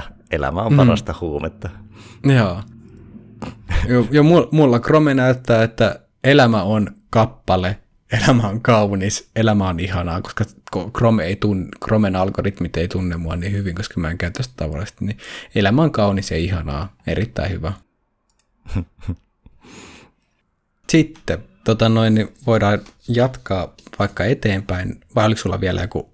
No heitetään tuosta haastetaitotasosta, että se on aika tärkeää se, että mikä on suhde ponnisteluun. Ja siihen, Joo, että niin, kyllä. Niin kun ymmärrys siitä, että tuntuu asiat aluksi yleensä kitkaiselta mm. alussa, että se ei ole vaan niin, että vaikka sä oot jossain hyvä, ja se on yleisesti ottaen ollut mukavaa se tekeminen, niin sekä pienessä että isossa mittakaavassa se voi olla haastavaa. Tai kun sä teet mm. haastavia asioita, niin se ponnistelun tunnistaminen tai ymmärtäminen, että siinä on se ponnisteluvaihe, niin mm. tästä voi kuunnella lisää meidän ponnistelujaksossa, joka Kyllä. tuossa keväällä tai talvella nauhoitettiin, niin siellä on vähän lisää tästä myös pitkän tähtäimen, ei pelkästään lyhyen tähtäimen ponnistelusta. Mm. Jep. Joo, ja toi on kyllä tosi vahvasti linkissä myös just siihen, että mikä on se sun perusoletus elämästä, miltä elämän pitäisi tuntua ja näin, että se, se voi olla just, että jos olettaa, että elämän pitäisi olla aina, aina vaan tuntuu virtaavalta, niin, kun, niin sitten se voi olla, että no mä ponnistelin, että tämä ei, tämä ei ollutkaan helppoa ja virtaavaa, niin tämä ei voi olla oikein. Tai sitten, että tämä oli helppoa ja virtaavaa, niin tämä ei voi olla oikein, koska elämä on selviytymistaistelua. Kyllä, niin se on flow-elämässä ydintaitoja on tuo, niin kuin, tai ei taitoja, vaan ehkä suht, ydinsuhtautumisia on suhde stressiin ja suhde ponnisteluun. Mm, kyllä. Mutta sitten seuraava, kirkas tavoite. Joo, eli tämä on, tätä mä mietin ehkä niin kuin visiona siinä mielessä, että elämä, että, että tämä on, tämä on jopa vaarallinen siinä mielessä, ajatellaan, että niin kuin, koska niin kuin, länsimaissa ihmiset kysyvät, mikä on elämän tarkoitus, ja sitten ö, Itämaissa ehkä kysyttäisiin, että mikä on tuon kysymyksen tarkoitus, tai miksi tuota kannattaa kysyä. Että niin kuin ajatellaan, että on joku selkeä tavoite, mikä pitää suorittaa, ja elämä, sun elämä on projekti, millä se suoritetaan, niin se on vähän haasteellinen. Se voi jollekin toimia, mutta mä näen sen enemmänkin, että, että on joku visio siitä, niin kuin, mi, miksi, miksi asioita tekee vähän niin kuin, että mi, la, niin kuin laajempi visio, minkä ympärille orientoi sitä omaa tekemistä, mikä on niin kuin lopulta niin kuin ne, ehkä tuossa niin on ne arvot, niin kuin, että mi, minkä mukaan se, niin kuin, että kun ta, tavoite tietyllä tavalla orientoi sun tekemistä, niin sitten että minkä mukaan sä ellet ja mihin se on enemmänkin suunta kuin maali. Että mä en niin kuin usko, että elämällä on niin kuin mitään sellaista, että tämä on nyt tämä tarkoitus. Mä voin sanoa, että elämän tarkoitus on joku tämmöinen saavutettava asia. Että sitten kun sä oot saavuttanut sen, ja vähän niin kuin, että no happily ever after, no ei se ole. Että sitten se tulee seuraava päivä, tulee taas maanantai ja näin, no mitäs nyt kun on saavutettu ja näin. Niin ehkä enemmänkin se, että, että on joku semmoinen laajempi visio, mikä niin kuin nousee niin kuin tätä päivää pitemmälle, että, että sulla on joku semmoinen niin kuin, oli se, se voi olla arvo, se voi olla myös joku selkeä juttu, että esimerkiksi että mulla on mun, mun visiona, mun elämää orientoiva asia on edistää oppimista, niin se, se on tietyllä tapaa, niin se, se on mulle myös semmoinen, että, että kyllä tämä on, mulle, tämä on mulle tavoite, mutta se on tavoite, mikä, mitä mä en voi saada valmiiksi.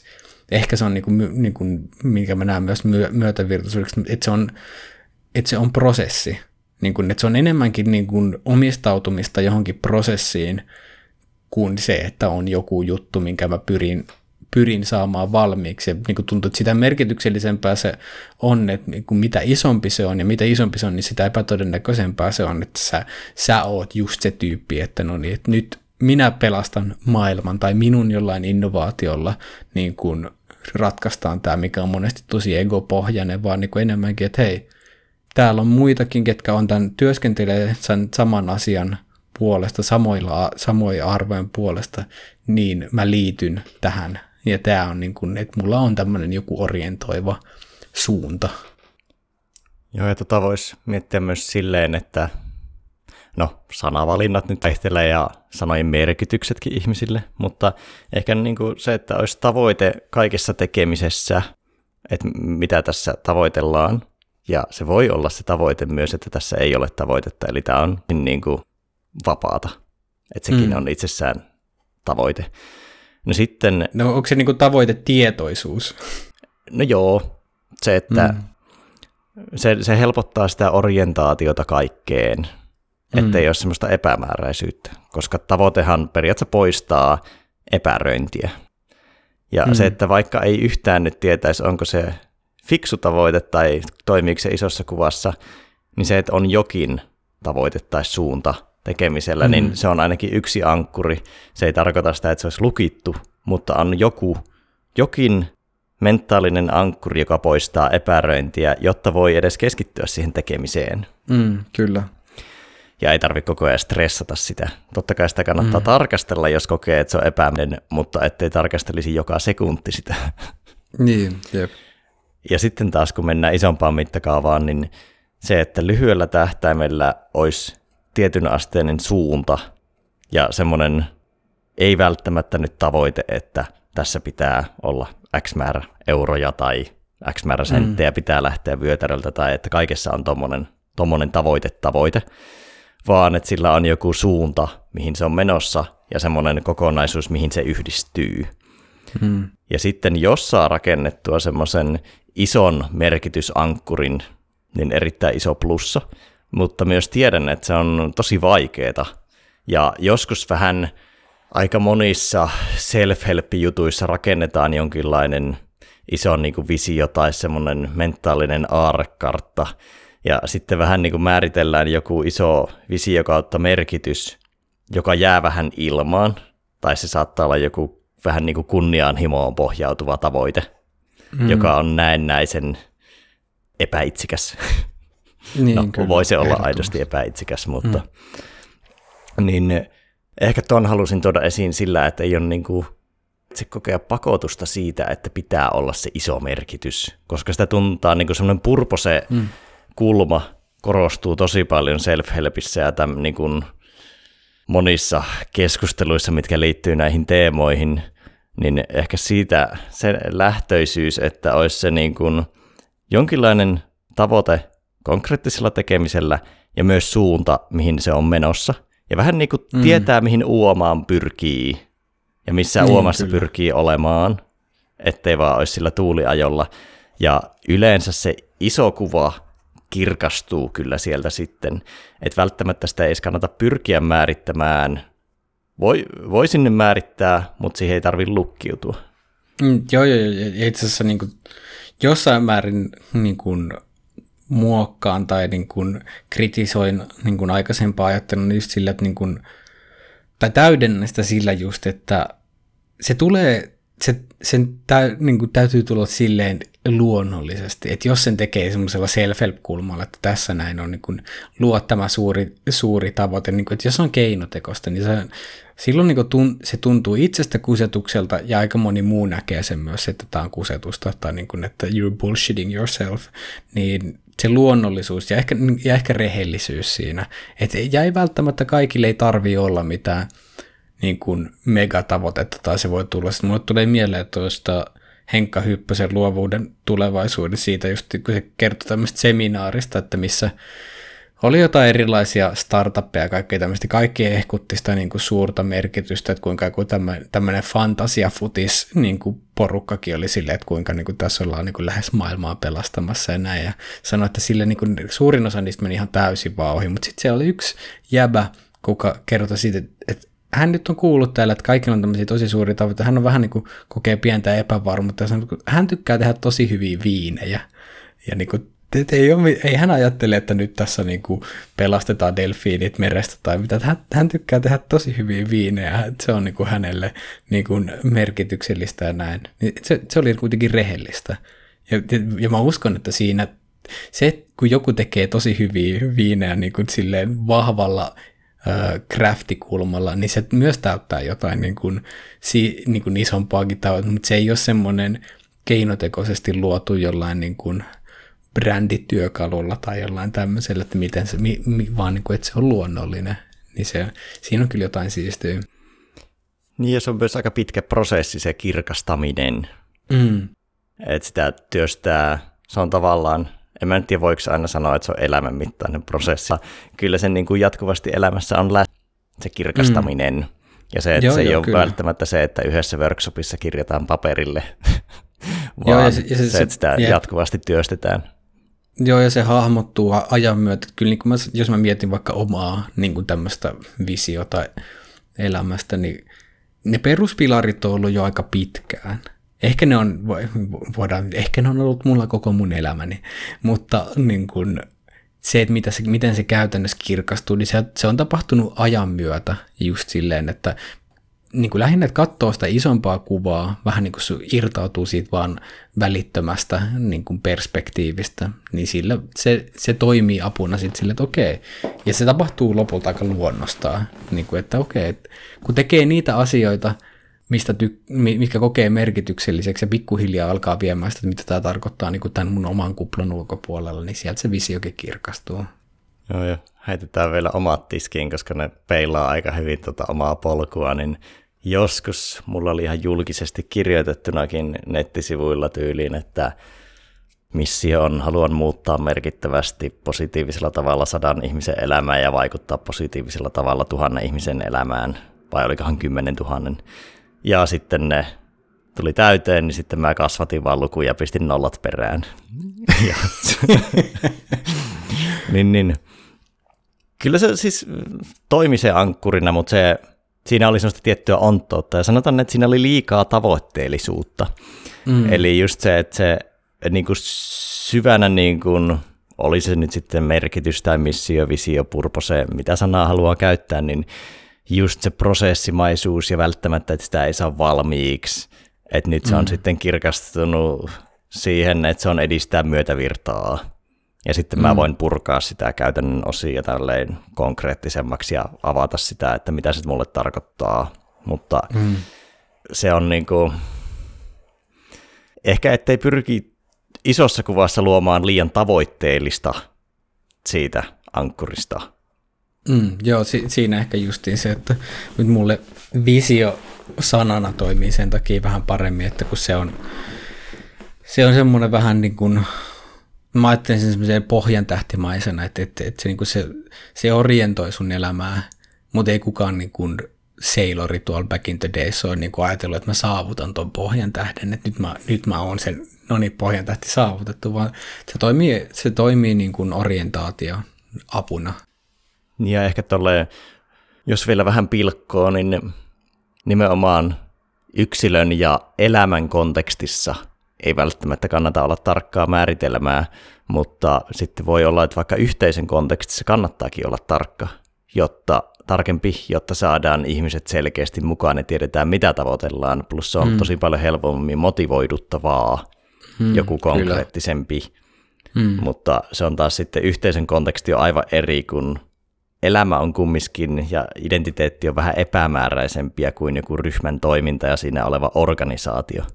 Mm. Niin, niin, kyllä. Niin, tämä on hyvä erotella. Kyllä. Mites seuraava välitön palaute? Joo, tämä on niin kuin tässä tapauksessa niin kuin ehkä vielä laajemmin niin kuin palaute. No, no välitön, välitön palaute siinä mielessä, niin kuin, mulle se niin kuin näkyy reflek, reflektiivisyytenä sitä, että saa ylipäänsä niin kuin vastaanottaa tietoa omasta niin kuin toiminnasta, niin se, että sä keräät niin kuin elämässä se, että sä ylipäänsä otat palautetta palautetta vastaan ja mon, niin kuin, mieluiten useammasta kuin yhdestä lähteestä. Ja se, et, se, se, tämä on niin kuin myös perspektiivikysymys just, että myötävirtaisessa elämässä mä koen, että sä tarvit useampia eri niin kuin, pala, niin kuin datapisteitä sun palautteelle, että nimenomaan sulla on se yksi tosi tärkeä, se, että niin kuin, mitä sä itse ajattelet ja koet asioista, mutta siinä niin kuin, ajatusten insesti ja niin kuin muut niin kuin negatiiviset prosessit lähtee tosi helposti pyörimään, kun siellä vaan mieli kommunikoi itsensä kanssa, niin se, että katsoo, miten ympäristö niin kuin reagoi sun, sun elämiseen, miten se, miten se niin kuin vaikuttaa, mi, miten sä vaikutat ympäristöön. Niin, ja, ja, niin kuin, ja ihan niin kuin, jos mennään ihan sinne perus mielentasolle myös, että miten sä havainnoit, miten sä keräät itse ha- omilla havainnoillasi palautetta siitä ympäristöstä, mitä voi niin kuin, tukea niin kuin, erilaisin praktiikoin ja myös niin kuin, itse reflektiolla näin, mutta myös käyttää niin kuin, niitä ulkoisia reflektointipisteitä, keskustella ihmisten kanssa ja niin kuin, hakea sitä palautetta. Ja tämäkin on, tässäkin on totta kai vaaransa sille, että, että joskus, joskus se ympäristön antama palaute ei välttämättä ole niin kuin oi, tai niin kuin se ei anna sulle niin kuin viisausta tai myötävirtaista palautetta, että jos sä oot tosi toksisessa kulttuurissa, niin silloin se, että mitä, mikä on tervettä, niin sä saat palautetta, että näin ei tulisi tehdä. Niin sen takia tähän ei ole semmoista niin kuin vähän niin kuin, että mihin datapisteeseen mä voin luottaa. No et mihinkään yksittäiseen, vaan sun pitää pystyä tehdä jonkinnäköinen synteesi, synteesi niistä, niin se sen takia laajenna datapisteiden määrää on ehkä semmoinen niin kuin hyvä mm, ja laatua. niin se on, ja, ja, ja myös ehkä sitten semmoinen, että sulla on se kyky niin kuin reflektoida toimintaa vähän niin kuin etujen tai jälkikäteen, mutta myös sitten toiminnan aikana, niin mikä on sitä niin kuin läsnäoloa siinä, että mitä sä oikeasti teet, hereillä oloa. Erittäin hyviä sanoja. Ehkä niin kuin, käyttäisin myös sanaa palauttele altist, itsensä altistaminen. Mm, jep, Koska todellakin. joskus palautteet on kivuliaita, oli ne mm. itseltä tai muilta. Niin, mutta se on taas sitten semmoista kipua, mikä kannattaa kohdata kär, kärsimyksen ja pidemmän ajan kitkaisuuden vähentämiseksi. Ehdottomasti sanoisin, että niin kuin ainakin omassa elämässä yksi eniten kitkaa tuottavia asioita on ollut haluttomuus kuunnella tai kuulla sitä palautetta, joka tulee joko jonkun toisen tai sitten vaan elämän tarjoamana. Eli silmät sulkemiset, sulkeminen palautteelta, että elämä antaa feedbackia, että tämä ei ole nyt, tämä ei ole hyvä suunta tai tämä ei ole hyvä tapa, ja sille niin kuin systemaattinen sulkeutuminen, joka johtaa siihen, että sitten elämä alkaa toistaa itseä ja samat ongelmat tulee uudestaan ja uudestaan, mikä on myös semmoinen hyvä indikaattori, että jos huomaa elämässä, että samat ongelmat toistuu uudestaan ja uudestaan, niin sitten voi kysyä, että mitä palautetta en suostu mm. kuulemaan, mitä palautetta en suostu uskomaan, niin se on aika vahva tuommoinen mm, indikaattori, tai, niin se, tai sillä voidaan edesauttaa sitä, että sieltä ehkä joku viesti tulee läpi, mikä ei ole, minkä on jo jollain tavalla vähän niin kuin sivukorvalla kuullut, mutta mitä ei vaan ole halunnut kuulla. No, tuo on erittäin hyvä nosto. Otan, otan niin sanotusti omaan pelikirjaan. Et voi, voi tavallaan vois, reflektiohetkissä voisi kysyä jopa viikoittain, että mm-hmm. mitä, mikä, mikä tuottaa toistuvasti resistanssia, mikä, mikä multa on mennyt ohi. Mm. Joo, ja just silleen, että mitä en suostu kuulemaan, koska kyllä ainakin itsellä on aika paljon, ja, ja vieläkin on semmoisia, että minkä vähän niin kuin, mikä sieltä tulee se palaute, mutta sen selittää pois jollain. Mun on pakko tälleen näin. Niin, niin mon, siihen on monesti liittyy sana pakko jollain tapaa, että mun, niin kuin, ei, mun on pakko, joo huomaan, että tällaista tulee, ei pitäisi ehkä tehdä näin, mutta mulla on pakko. Tai sitten, että mulla on lupa mulla on, niin kuin, mulla on niin kuin lupa toimia tälleen, mulla on joku itse oikeutettu asia, miksi mä voin toimia tälleen. Tai sitten liian ison tason kategorisointi, hmm. vaikka että konkreettisempana vaikka bisnesesimerkkinä voisi olla, että on hirveästi resistään, tai niin kuin, että ei tule myyntiä, mutta kun myynti ja markkinointi, se on vähän semmoista likasta puuhaa. Mm. Ja sitten se kategorisoituu kaikki negatiiviseksi, ja mm. sitten se tekee semmoisen jatkumon tyyppisesti. Mm, kyllä. No mites viimeinen keskittynyt huomio?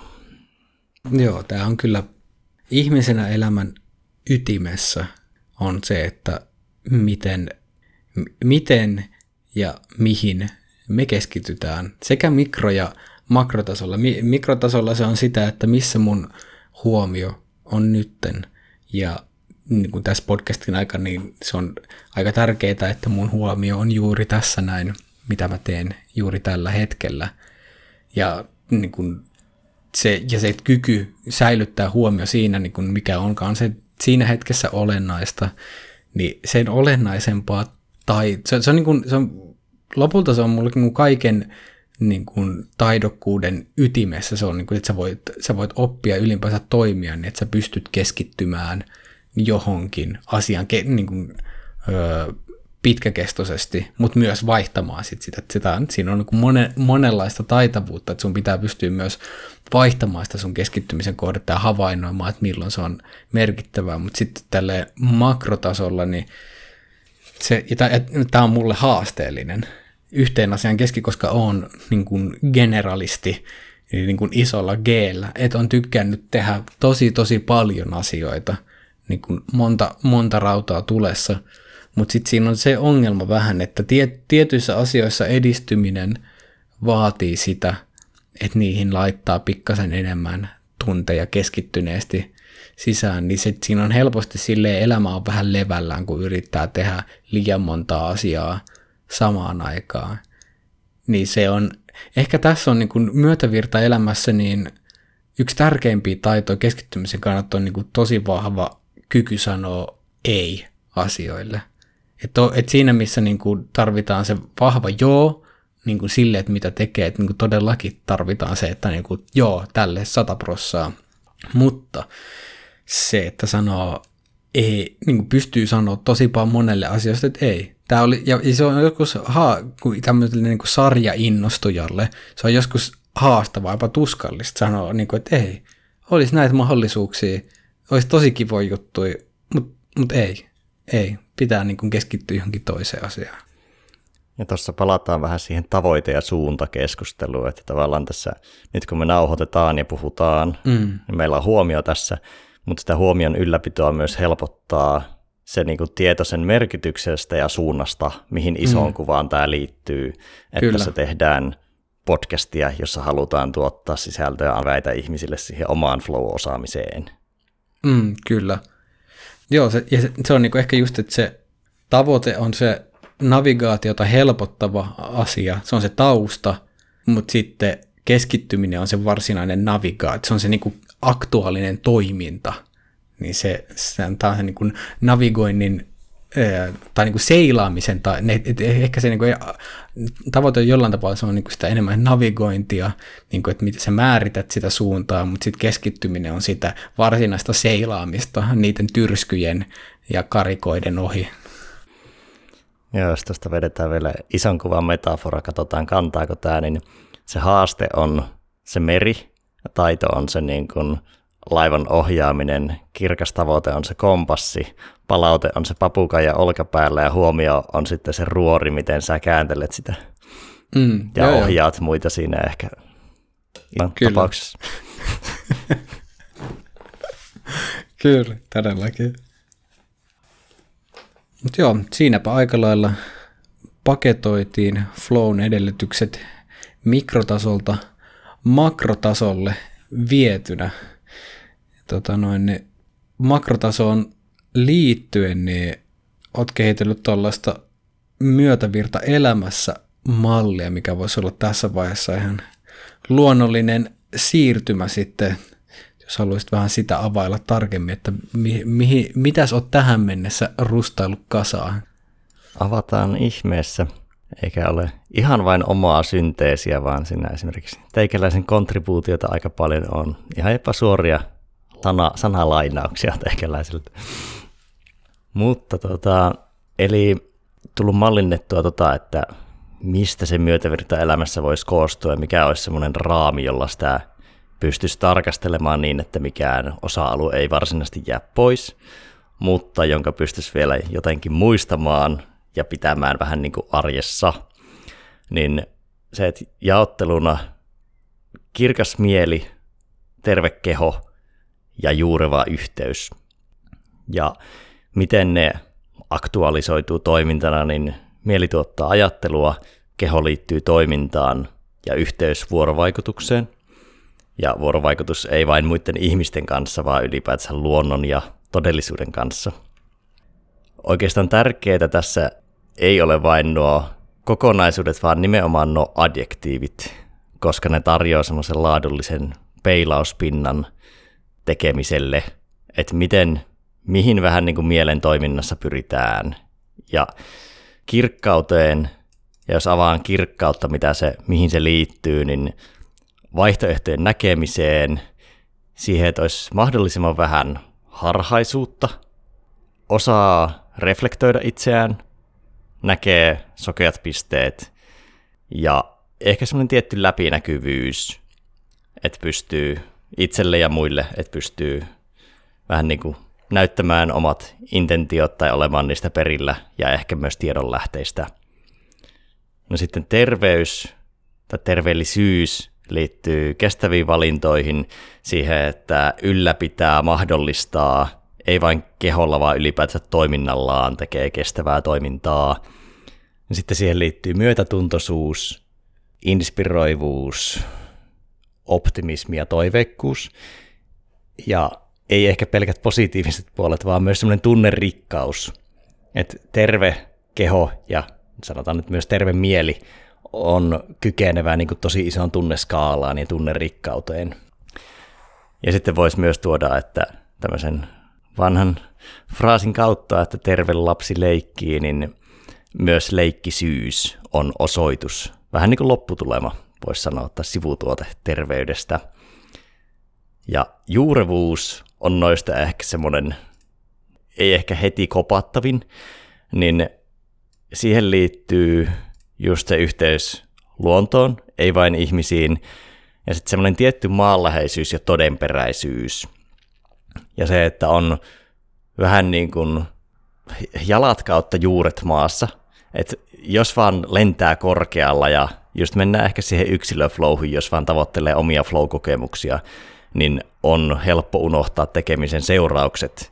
Ja nyt tulee mieleen konkreettinen esimerkki, että jos lentää korkealla, niin siinä tuottaa niitä päästöjä, mutta ne tulee siltä lentokoneen takaa ja sä et näe, mitä ne tuottaa ympäristölle. Ne vaan valuu sinne maahan jonnekin paikkaan, missä sinä et asu.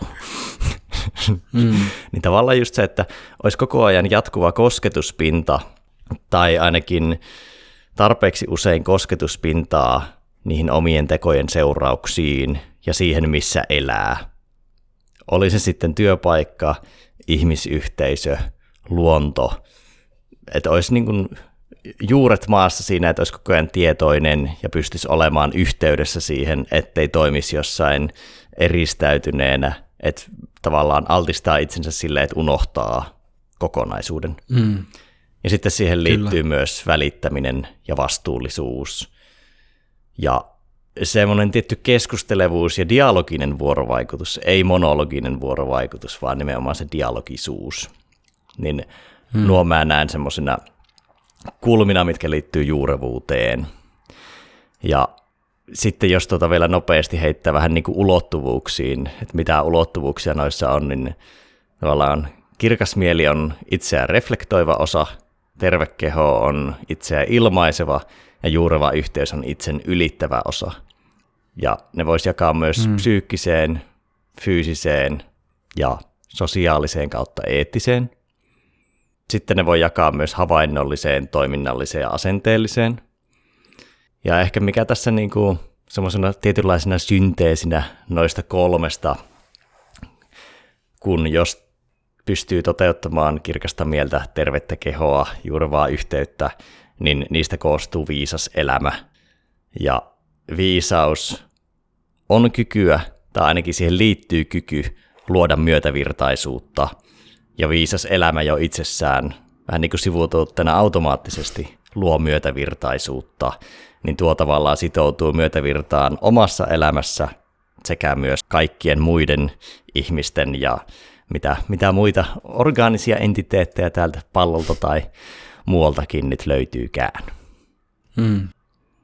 Niin, niin tollanen myötävirta elämässä pallo, vaikka nyt kuulijalla ei tästä visuaalia olekaan, niin tuossa tommonen tykitys, mutta mitäs, onko yleisajatuksia tai vai mennäänkö suoraan osioihin?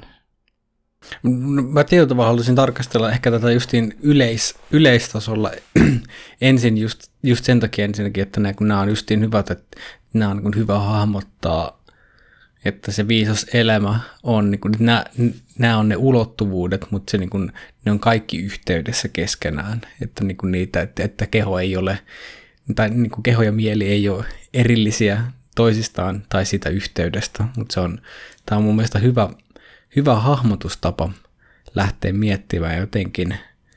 Silleen, että mietin, että miten, miten tämä on niin kuin, nyt tässä konkretisoitu jotenkin silleen, että että kun kirkas mieli on, tietyllä tavalla on hyvä, että sulle tuo kirkkautta se, että sä oot korkealla, tietyllä tavalla niin abstraktiotaso on korkealla, sä, jolloin sä niin näet myös, niin kuin jos miettii ihan tälle, että ponnahdat tästä tuonne stratosfääriin, sä näet, sie, siellä ei ole tu, tuuli ja sääilmiöt ei tuiverda samalla tavalla, sä näet kirkkaammin siellä, sulla on laajempi perspektiivi, sä pystyt, ja sun abstraktiotaso niin kuin, se, se mahdollistuu se, sen kautta paremmin, mutta sitten että sulla on, niin kuin, täytyy olla myös jalat maassa. Että jos sä oot vaan pää pilvissä ja jalat ei ole maassa, niin sä elät semmoisessa niin pilvilinnoissa ja semmoisessa niin yliabstraktoidussa to- todellisuudessa, joka voi olla tosi irti sit siitä, että mitä oikeasti tapahtuu. Niin se, että on jalat, jalat maassa ja muissa, niin kuin, no, jalat mu- yhteys. yhteys, yhteys muissa, niin, niin se, se on tosi tärkeää. Ja justiin siinä tietotapaa keho on se, millä sä niin kuin ilmaiset itseäsi siinä niin kuin tässä fyysisessä todellisuudessa, miten sä oot, oot muiden kanssa, millä tavalla se mie, mielen toiminta sit aktualisoituu sun, sun toiminnassa. Ja just että keho on, keho on terve, mikä vaikuttaa myös totta kai mielen terveyteen, mutta että se keho kykenee myös, myös sitten toimimaan tässä näin. Niin. Tietypää hyvällä tapaa ei pilvissä, vaan pilvien yläpuolella ja jalat maassa, niin sitten siinä on niin linkki ja kyky toimii niiden välillä. Joo, tuo on erittäin tärkeää tuo noiden osioiden yhteys, koska kirkkaus yksinään voisi just tuottaa vaikka kirkasmielistä kusipäisyyttä. Mutta mm, voisi sanoa, kyllä. että viisauteen liittyy se, että nämä kaikki elementit on mukana, se kirkkaus, terveys ja mm. juurevuus. Kyllä. Joo, ja se, se just, että jos on, jos on nimenomaan siellä pelkässä ki- kirkkaudessa, niin sit sä oot tosi niin kuin etääntynyt ja vähän niin kuin etääntynyt muista ja mahdollisesti myös itsestä. Et, et kirkkaus on se, niin kuin, se tuo siihen sen niin kuin objektiivisuuden. Sitten taas se, se niin kuin juurevuus siellä, niin sitten jos sut puuttuu se kir- sit sä oot vähän niin kuin, sut puuttuu perspektiivi, sä oot sun subjektiivisuuden ja sun välittömän ympäristön vanki ja voi näyttää siltä, että sä oot niin kuin, joudut vähän niin kuin rea- oot reaktiivisessa tilassa koko ajan elämää, eikä, eikä ole just sitä suuntaa. Sun on vaikea navigoida, kun sä et näe metriä pidemmälle. Ja niin kuin voi tuntua siltä, että niin kuin se valintojen tekeminen on haastavaa, koska se, sulla on ainoastaan se hyvin välitön kokemus siitä, että mitä on nyt. Niin milloin sitten se voi niin yli, ylikonkreettinen elämä, niin sitten se voi helposti Mä mietin, että kun sä kävelet metsässä ja kun se on tämä ilmiö, että jos sä eksyt, eksyt metsässä, niin ihmiset alkaa kävellä ympyrää, niin siinä on vähän se, että, että jos on, olisi se mahdollisuus saada se niin kuin korkeampi perspektiivi, voisi nähdä ensin, että kävelee ympyrää, mutta myös pystyy että hei, itse asiassa reitti onkin tuolla, no, että mun täytyy vaan navigoida tuohon suuntaan. Joo, tuli mieleen se Mark Mansonin käyttämä esimerkki niistä japanilais- sotilaista, ketkä jäi jumiin sinne jonnekin Tyynemeren saarelle. Ja ne mm. luuli, että toinen maailmansota edelleen jatkuu. Mm. Ja nehän eli siellä, varsinkin se yksi heistä, niin eli siellä monta kymmentä vuotta ja kävi sitä sotaa. Niin hänellä oli tavallaan tosi kirkas mieli ja terve keho, koska hän ylläpiti sitä terveyttä ja hän koki niin paljon merkitystä siitä sotimisesta, vaikka sillä mm. vuosien ajan jaettiin niitä flyereita ja muita, että niin, niin tämä sota on loppu että täällä oikeasti ihmiset elää normaalia elämää, mutta silti se tappaa jotain farmareita ja maanviljelijöitä siellä ja varastelee ja luulee, siis se käy niin kuin koko ajan sotaa. Niin siltä tavallaan puuttu tuo yhteys, vaikka kaksi muuta osa-aluetta oli tosi niin kuin korkealla tasolla. Mm, kyllä. Mutta toki oli hyvä nosta tuo objektiivisuus, koska se toi tuohon uuden taso, että tavallaan sinne niin kirkasmieli on, objek- se on objektiivinen taso, tervekeho on subjektiivinen taso ja sitten juurva yhteys on intersubjektiivinen taso. Kyllä, jep, just näin. Mutta joo, ehkä tästä ei pureuduta sen enempää, mutta tämä tälleen tiiserinä tässä vaiheessa varmaan niin tämä tämä malli tai tämän mallin jotkut versioiteraatiot, mitä tästä kehittyykään, niin varmasti julkiseksi tulee teille tarjolle ja tätähän voisi käsitellä siis tosi mone, monella, monenlaisilla jaoilla ja eri kuvioilla, mutta ehkä miksi päädyin noihin on se, että niiden alle olisi helppo yhdistää käytännön juttuja. Tavallaan, että jos vaan mm. käsittelee elämää yhtenä kokonaisuutena – niin vaikka nämä kaikki linkittyy toisiinsa, niin jotain jaottelua, jotta niihin on helppo yhdistää niitä käytännön toimia ja miten edistää mm. juuri niitä yksittäisiä osa-alueita.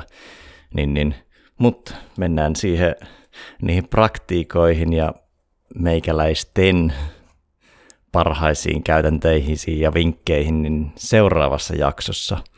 Mutta sulla oli tähän vielä näkökulmaa tähän meidän myötävirtaelämässä näkökulmaan. Kyllä, ja tämäkin näkökulma on erilaisien näkökulmien synteesi. Eli tässä on paljon näkökulmia, ja jottei tämä niin kuin, sanaleikitteli vielä niin kuin, täysin loppuisi, niin tämä, nä, nämä näkökulmat ovat erityisen painottuneita moninäkökulmaisuuteen, jota myös,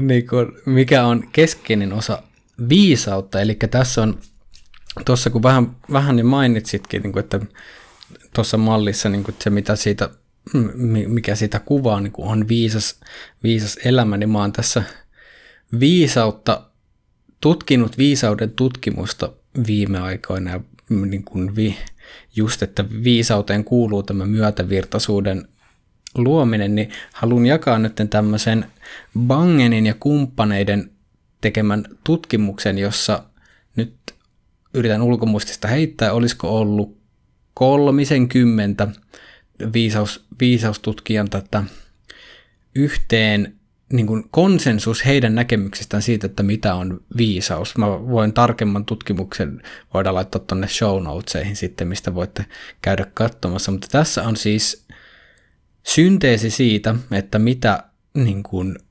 kymmenet eri tahot niin kuin, pitävät viisautena. Ja nämä, tämä kiteyttää aika paljon, paljon sitä, että mitä, mitä tota, aikaisemmin ollaan puhuttu, ja mun mielestä tässä on niin kuin, aika lailla olennaisia asioita myötävirtaisen elämän kannalta. Eli ensimmäinen kohta on pragmaattiset elämäntaidot, eli tämä tämmöinen perus arjen hallinta, niin kuin elämässä vaadittu niin kuin va, niin kuin vahva taitavuus siihen, että pystyt tekemään asioita, pystyt niin kuin ha, elämänhallinnalliset asiat ja tällaista, että arki ei ole levällään. Sulla riittää se taitavuus siihen, että sä osaat, osaat riittävästi asioita, että mitä ympäristö vaatii ja näin. Tämä on niin kuin, ihan hyvin ymmärrettävästi, että jos ei näitä pragmaattisia elämäntaitoja ole, niin sit, sit sä oot vähän niin kuin semmoinen teoreetikko. Ja tietyllä tavalla niin kuin, halusin, mä rupesin just miettimään, että kuinka monta viisaustutkijaa on, keneltä puuttuu nämä niin kuin pra- pragmaattiset, että tietyllä tavalla niin kuin voi teoretisoida viisautta, mutta ei pysty elämään viisaasti, koska sä et pysty aktualisoimaan, koska sulla vaan puuttuu se riittävä taitavuus. Sitten toinen osa on prososiaalisuus, eli justiin tämmöinen yhteistyön taidot, niin kuin yleensäkin niin kuin so, sosiaali, tervettä sosiaalisuutta, vuorovaikutusta ed, edustava toiminta. Että sä oot osa yhteisöä, sä toimit sen yhteisön hyväksi ja nimenomaan et elä vain niin kuin itsesi varten omassa egon pikkuvankilassa, vaan että on auki, mikä tietyllä liittyy vaikka tuohon yhteyteen, juuri vaan yhteyteen myös, että sä oot yhteydessä muihin ja toimit myös muiden hyväksi.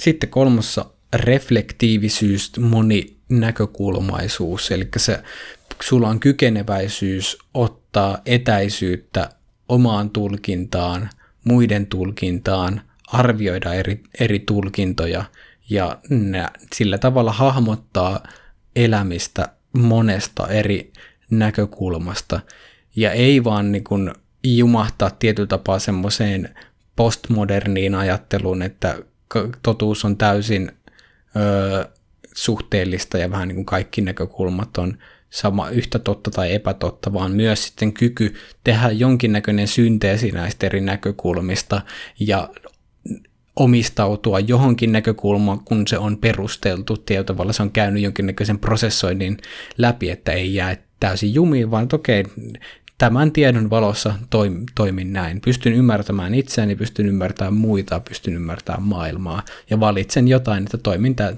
tällä, tämän tiedon pohjalta. Sitten neljäs on tuntemattoman ja hall, ehkä elämän niin kuin hallitsemattomuuden ymmärtäminen ja hyväksyminen. Eli se, mikä, mikä vaikka buddhalaisin termin olisi tämä impermanenssin opetus, että yksinkertainen ymmärrys siitä, että elämä muuttuu, kaikki mikä syntyy, kuolee, asiat on hyvin pitkälti hallitsemattomia. Meillä on joitakin asioita, mitä me voidaan hallita, kaikkea me ei voida hallita, kaikkia me ei voida hallita, niin nyt vi- viisauteen kuuluu olennaisesti ymmärrys siitä, että näin, näin se vaan on.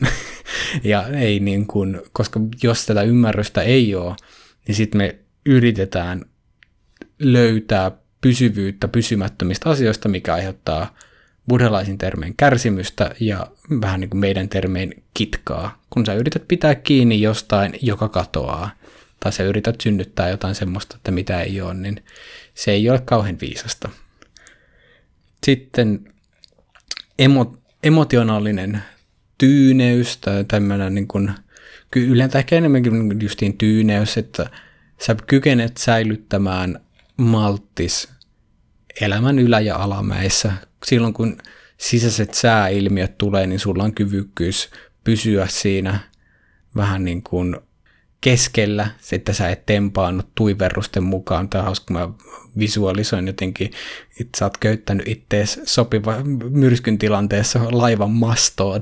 Sä pysyt siinä sitten niin kuin tietyllä tavalla, se, sun masto pysyy pystyssä silloinkin, kun ulkona myrskyä, joka totta kai on myötävirtaisessa elämässä tärkeää, että mikä vaikuttaa ihan sun päätöksentekoon ja toimintaan, että millä tavalla sä vuorovaikutat. Jos sä tempaannut tunteen mukaan, niin todennäköisesti tekee valintoja, mitkä ei ole niin kauhean viisaat, koska silloin se, se ajautuminen pakene ja taistele tilaan on aika, aika niin kuin mahdollista ja mutta ei tarkoita missään, tämä on helppo just ajatella semmoisena tunnekylmyytenä, että sitä se ei tarkoita.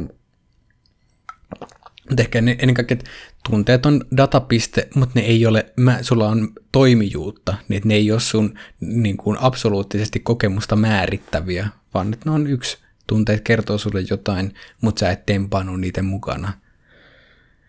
Hmm.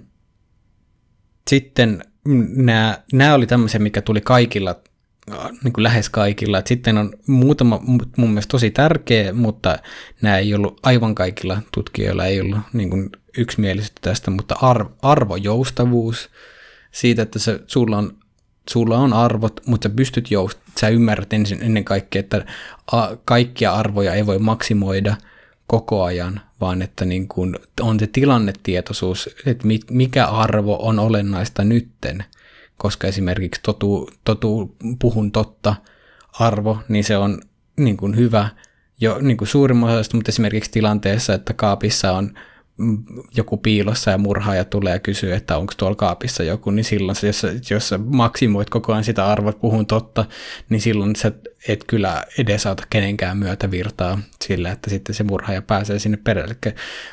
Jo arvojoustavuus omissa, mutta ymmärrys myös toisten arvoista, niin kun, että hyväksyntä se, että jollain toisella on erilaiset arvot, ja se on ihan ok, että joku toinen elää niin kun, elämää eri tavalla. Sitten on avoimuus kokemukselle, mikä voisi olla myös niin jonkinnäköinen hyväksyvyys kokemukselle, että sä oot avoin sille, mitä tapahtuu, ja niin kuin hyväksyt sen, sen kokemisen sellaisena, mikä ei myöskään tarkoita sitä, että sä hyväksyt kaiken toiminnan, mutta sä hyväksyt asiat niin kuin ne on, ja sä oot avoin sille, että tämä, koska tietyllä tavalla, jos sä suljet silmät, tämä on vähän sitä palaute, niin, tämä liittyy paljon siihen palauteasiaan, että jos sä suljet silmät elämältä, niin kuin sieltä palautteelta, niin todennäköisesti siellä on jotain relevanttia informaatiota, mikä sun pitäisi ottaa huomioon, mutta jos et saa avoin sille, niin sitten todennäköisyys tehdä typeriä ja kitkaisia valintoja kyllä kasvaa sillä. Niin sä menetät silloin kirkkautta, ehkä terveyttä ja ainakin juurevuutta. Kyllä, ihan, ihan varmasti. Sitten on henk- henkisyys, mikä on just, että se voi, mikä ei tarkoita tarkoittanut niin kuin näiden tutkijoiden tapauksessa niin kuin uskonnollisuutta voi tarkoittaa. Jo, joissakin, joillekin se henkisyys esiintyy uskonnollisessa kontekstissa, mutta enemmänkin yhteyttä itseään, itseään suurempaan ja nimenomaan tällaista, niin kuin, mikä voi olla luontoon tai niin kuin vaikka, ihan vaikka ihmiskunta, että voi olla tietyllä tavalla niin kuin sekulaaria henkisyyttä, mutta ennen kaikkea niin kuin yhteyttä johonkin itseään itseään suurempaan kokonaisuuteen ja sen kokonaisuuden mukana toimista. Se on vähän niin kuin liittyy jollain tapaa prososiaalisuuteen, mutta on ehkä siitä vielä yksi aste ylemmäs. Ja sitten viimeisimpänä, mutta ei missään nimessä vähäisimpänä, niin on huumori. Että viisaassa ihmisessä näkyy huumoria, kyllä se on niin kuin myötävirtaisuudessa, niin se on, se on se vakavuusfiltteri koska niin kuin, mitä, silloin kun elämä on tosi vakavaa, se ei todellakaan myötävirtaista. Mutta sitten jos se on pelkkää perseilyä, niin sekään ei yleensä ole myötävirtaista, mutta kyllä se huumori, semmoinen terve, positiivinen huumori, niin kyllä mä yhdistän sen tosi vahvasti myötävirtaisuuteen. Se on sitä kykyä nauraa ennen kaikkea itselle, että tämä minä, pikku prosessi täällä korvien välissä niin ei ole niin vakava kuin mitä, mitä se haluaisi aina välillä ajatella, mutta myös että elämä ei ole niin kauhean vakavaa, mikä, ja mä väitän, että tämä liittyy osaltaan ymmärrykseen pysymättömyydestä ja näin, että, että kaikki projektit, mitä mä aloitan, tulee loppumaan ja niin kuin, ka- kaikki, niin kuin, kaikki, mikä alkaa, loppuu, mikään, mikään ei pysy ja mm, mä voin jotenkin tehdä siitä hirveän negatiivisen asian ja totta kai mun egon rajallisen mielen kannalta se on kauhean negatiivinen se. Sitten se voi olla myös tietyllä tapaa, siinä voi olla se oma huumorin kulmansa ja en muista kukaan niin kuin, mistä tämä laina alun perin mutta sanottu, että judge a spiritual master by his laughter, niin se on mulle, kyllä mä, mä mun on tosi vaikea ainakin ottaa tämmöisiä syviä elämän ohjeita henkilöltä, kuka ei pysty nauramaan, ja keneltä puuttuu se huumorin ulottuvuus, koska sitten musta tuntuu, että mulle tulee intuitiivinen fiilis, että tämä ei ole hiffannut ihan niin kuin loppuun asti tätä juttua. Niin se, se toimii, mulla on aika semmoisen tär, tärkeänä filtteri, että mikä on se huumorin taso ja laatu. Onko se ilkeetä, ilkeetä huumoria vai, vai semmoista niin kuin, öö, terve, terveestä hämmästyksestä ja tällaisesta elämälle avoimuudesta syntyvää huumoria. Ja tuo huumori on kyllä ei vain semmoinen viisaa elämän sivutuote, vaan omastakin mielestä semmoinen tosi ytimellinen osa. Hmm. Ja palaten siihen Pennosen Leenan kanssa tehty se jaksossa esille tulleeseen se, että tämä on niin liian vakavaa otettavaksi vakavasti, niin voisi myös mm. samaistuttaa omaan ajatukseen flow-elämässä. Mm, kyllä. Että se tietty keveys ja että se olisi vähän niin kuin sisäänrakennettuna siellä. Ja kyllä mä koen myös, että vähän niin kuin terve ihminen on leikkisä, niin kyllä siinä on myös se huumori läsnä. Mm, kyllä. Ja terveessä ajattelussa on myös. Kyllä, jep. Ja terveessä vuorovaikutuksessa. Sepä. Jepulista, mutta siinä oli vähän tällaista niin kuin, kiteyttävää. Ehkä niin kuin tuossa oli paljon elementtejä, mitä ollaan tässä, tässä jakson aikana käsitelty. Niin tuossa on tuommoinen, siinä on, siinä on idistä. Kyllä. Voin pyyhkää sitä hikeä atsalta kuuntelivaa, että meneekö kaikki yksin tämän mallin kanssa. Meni. Kyllä, joo. Arvojoustavuus on itse aika mielenkiintoinen. Se on ehkä vähän harhauttava termi, koska mm. sitä voisi olla myös negatiivista arvojoustavuutta. Että siihen määritelmään ehkä pitäisi niin. sisällyttää joku, että sulla on tietyn tason integriteetti ja mm, kyllä. integriteetti ehkä niin kuin yksinaamaisuutena. Niin, Mutta sitten sen integriteetin sisällä voi olla arvojoustavuutta. Mm. Se olisi ehkä semmoinen tarkennus. Mutta... Joo, se on, se on tärkeä, koska sitten sit sehän voisi ajatella silleen, että se, sun arvot on aina vaan se, että mikä auttaa sut selviämään tilanteesta, mikä on niin kun lopulta aika niin kun narsistinen ja egoistinen lähestymistapa, niin että siinä on, se, se vaatii vähän ymmärrystä, että mitä se tarkoittaa. Niin kuin se, se voisi tuottaa virtausta lyhyellä tähtäimellä, mutta pitkällä mm. tähtäimellä sinne tavallaan syö vähän niin kuin itseltään pohjaa elämän myötävirtaisuudelta, jos mm, joka, vai, joka tilanteessa vaihdat arvoja. Mm, kyllä. Se on vähän niin kuin, sä navigoit, navigoit pohjan tähden mukaan, mutta sitten sä otatkin tuoteen kuin toisen tähden ja sitten sä vaihdat taas toisen tähden, niin todennäköisyys sille, että ajaa joko karille tai vetää vaan ympyrää, niin se on, se on aika iso. Mutta hei, bueno, erittäin loistavaa settiä flowsta elämässä ja päästiin pintaraapaisua syvemmälle, mutta silti riittäisi tavaraa varmaan aika moneksi tunniksi, ehkä jopa toivottavasti moneksi kymmeneksi tunniksi tulevien jaksojen, tulevien vuosien aikana tätä perataan auki ja katsotaan, miten syvälle sitten päästään. Mutta ensi jaksossa käsitellään praktiikkaa ja jos tähän aiheeseen teemaan syvälle hyppääminen kiinnostaa, niin kannattaa käydä kurkkaamassa ne. Meidän retriitti tuolta, mikä elokuun vikalla viikolla on tulossa, niin Flow Academian sivulta löytyy ja kymmenen ihmistä maksimissaan mahtuu mukaan, niin kannattaa käydä kurkkaamassa ja jos, jos resonoi teikäläiselle, niin tervetuloa lämpimästi mukaan. Hmm. Kyllä vain. Siellä päästään sitten tekemään syvä sukellus tämän teeman ääreen niin konkreettisella kuin ajatuksellisemmallakin tasolla. Ja toivottavasti myös vuorovaikutuksellisella tasolla. Kyllä, joo, ei olla siellä vaan omissa pikkulaatikoissa ja vaihdella kirjanlappuja.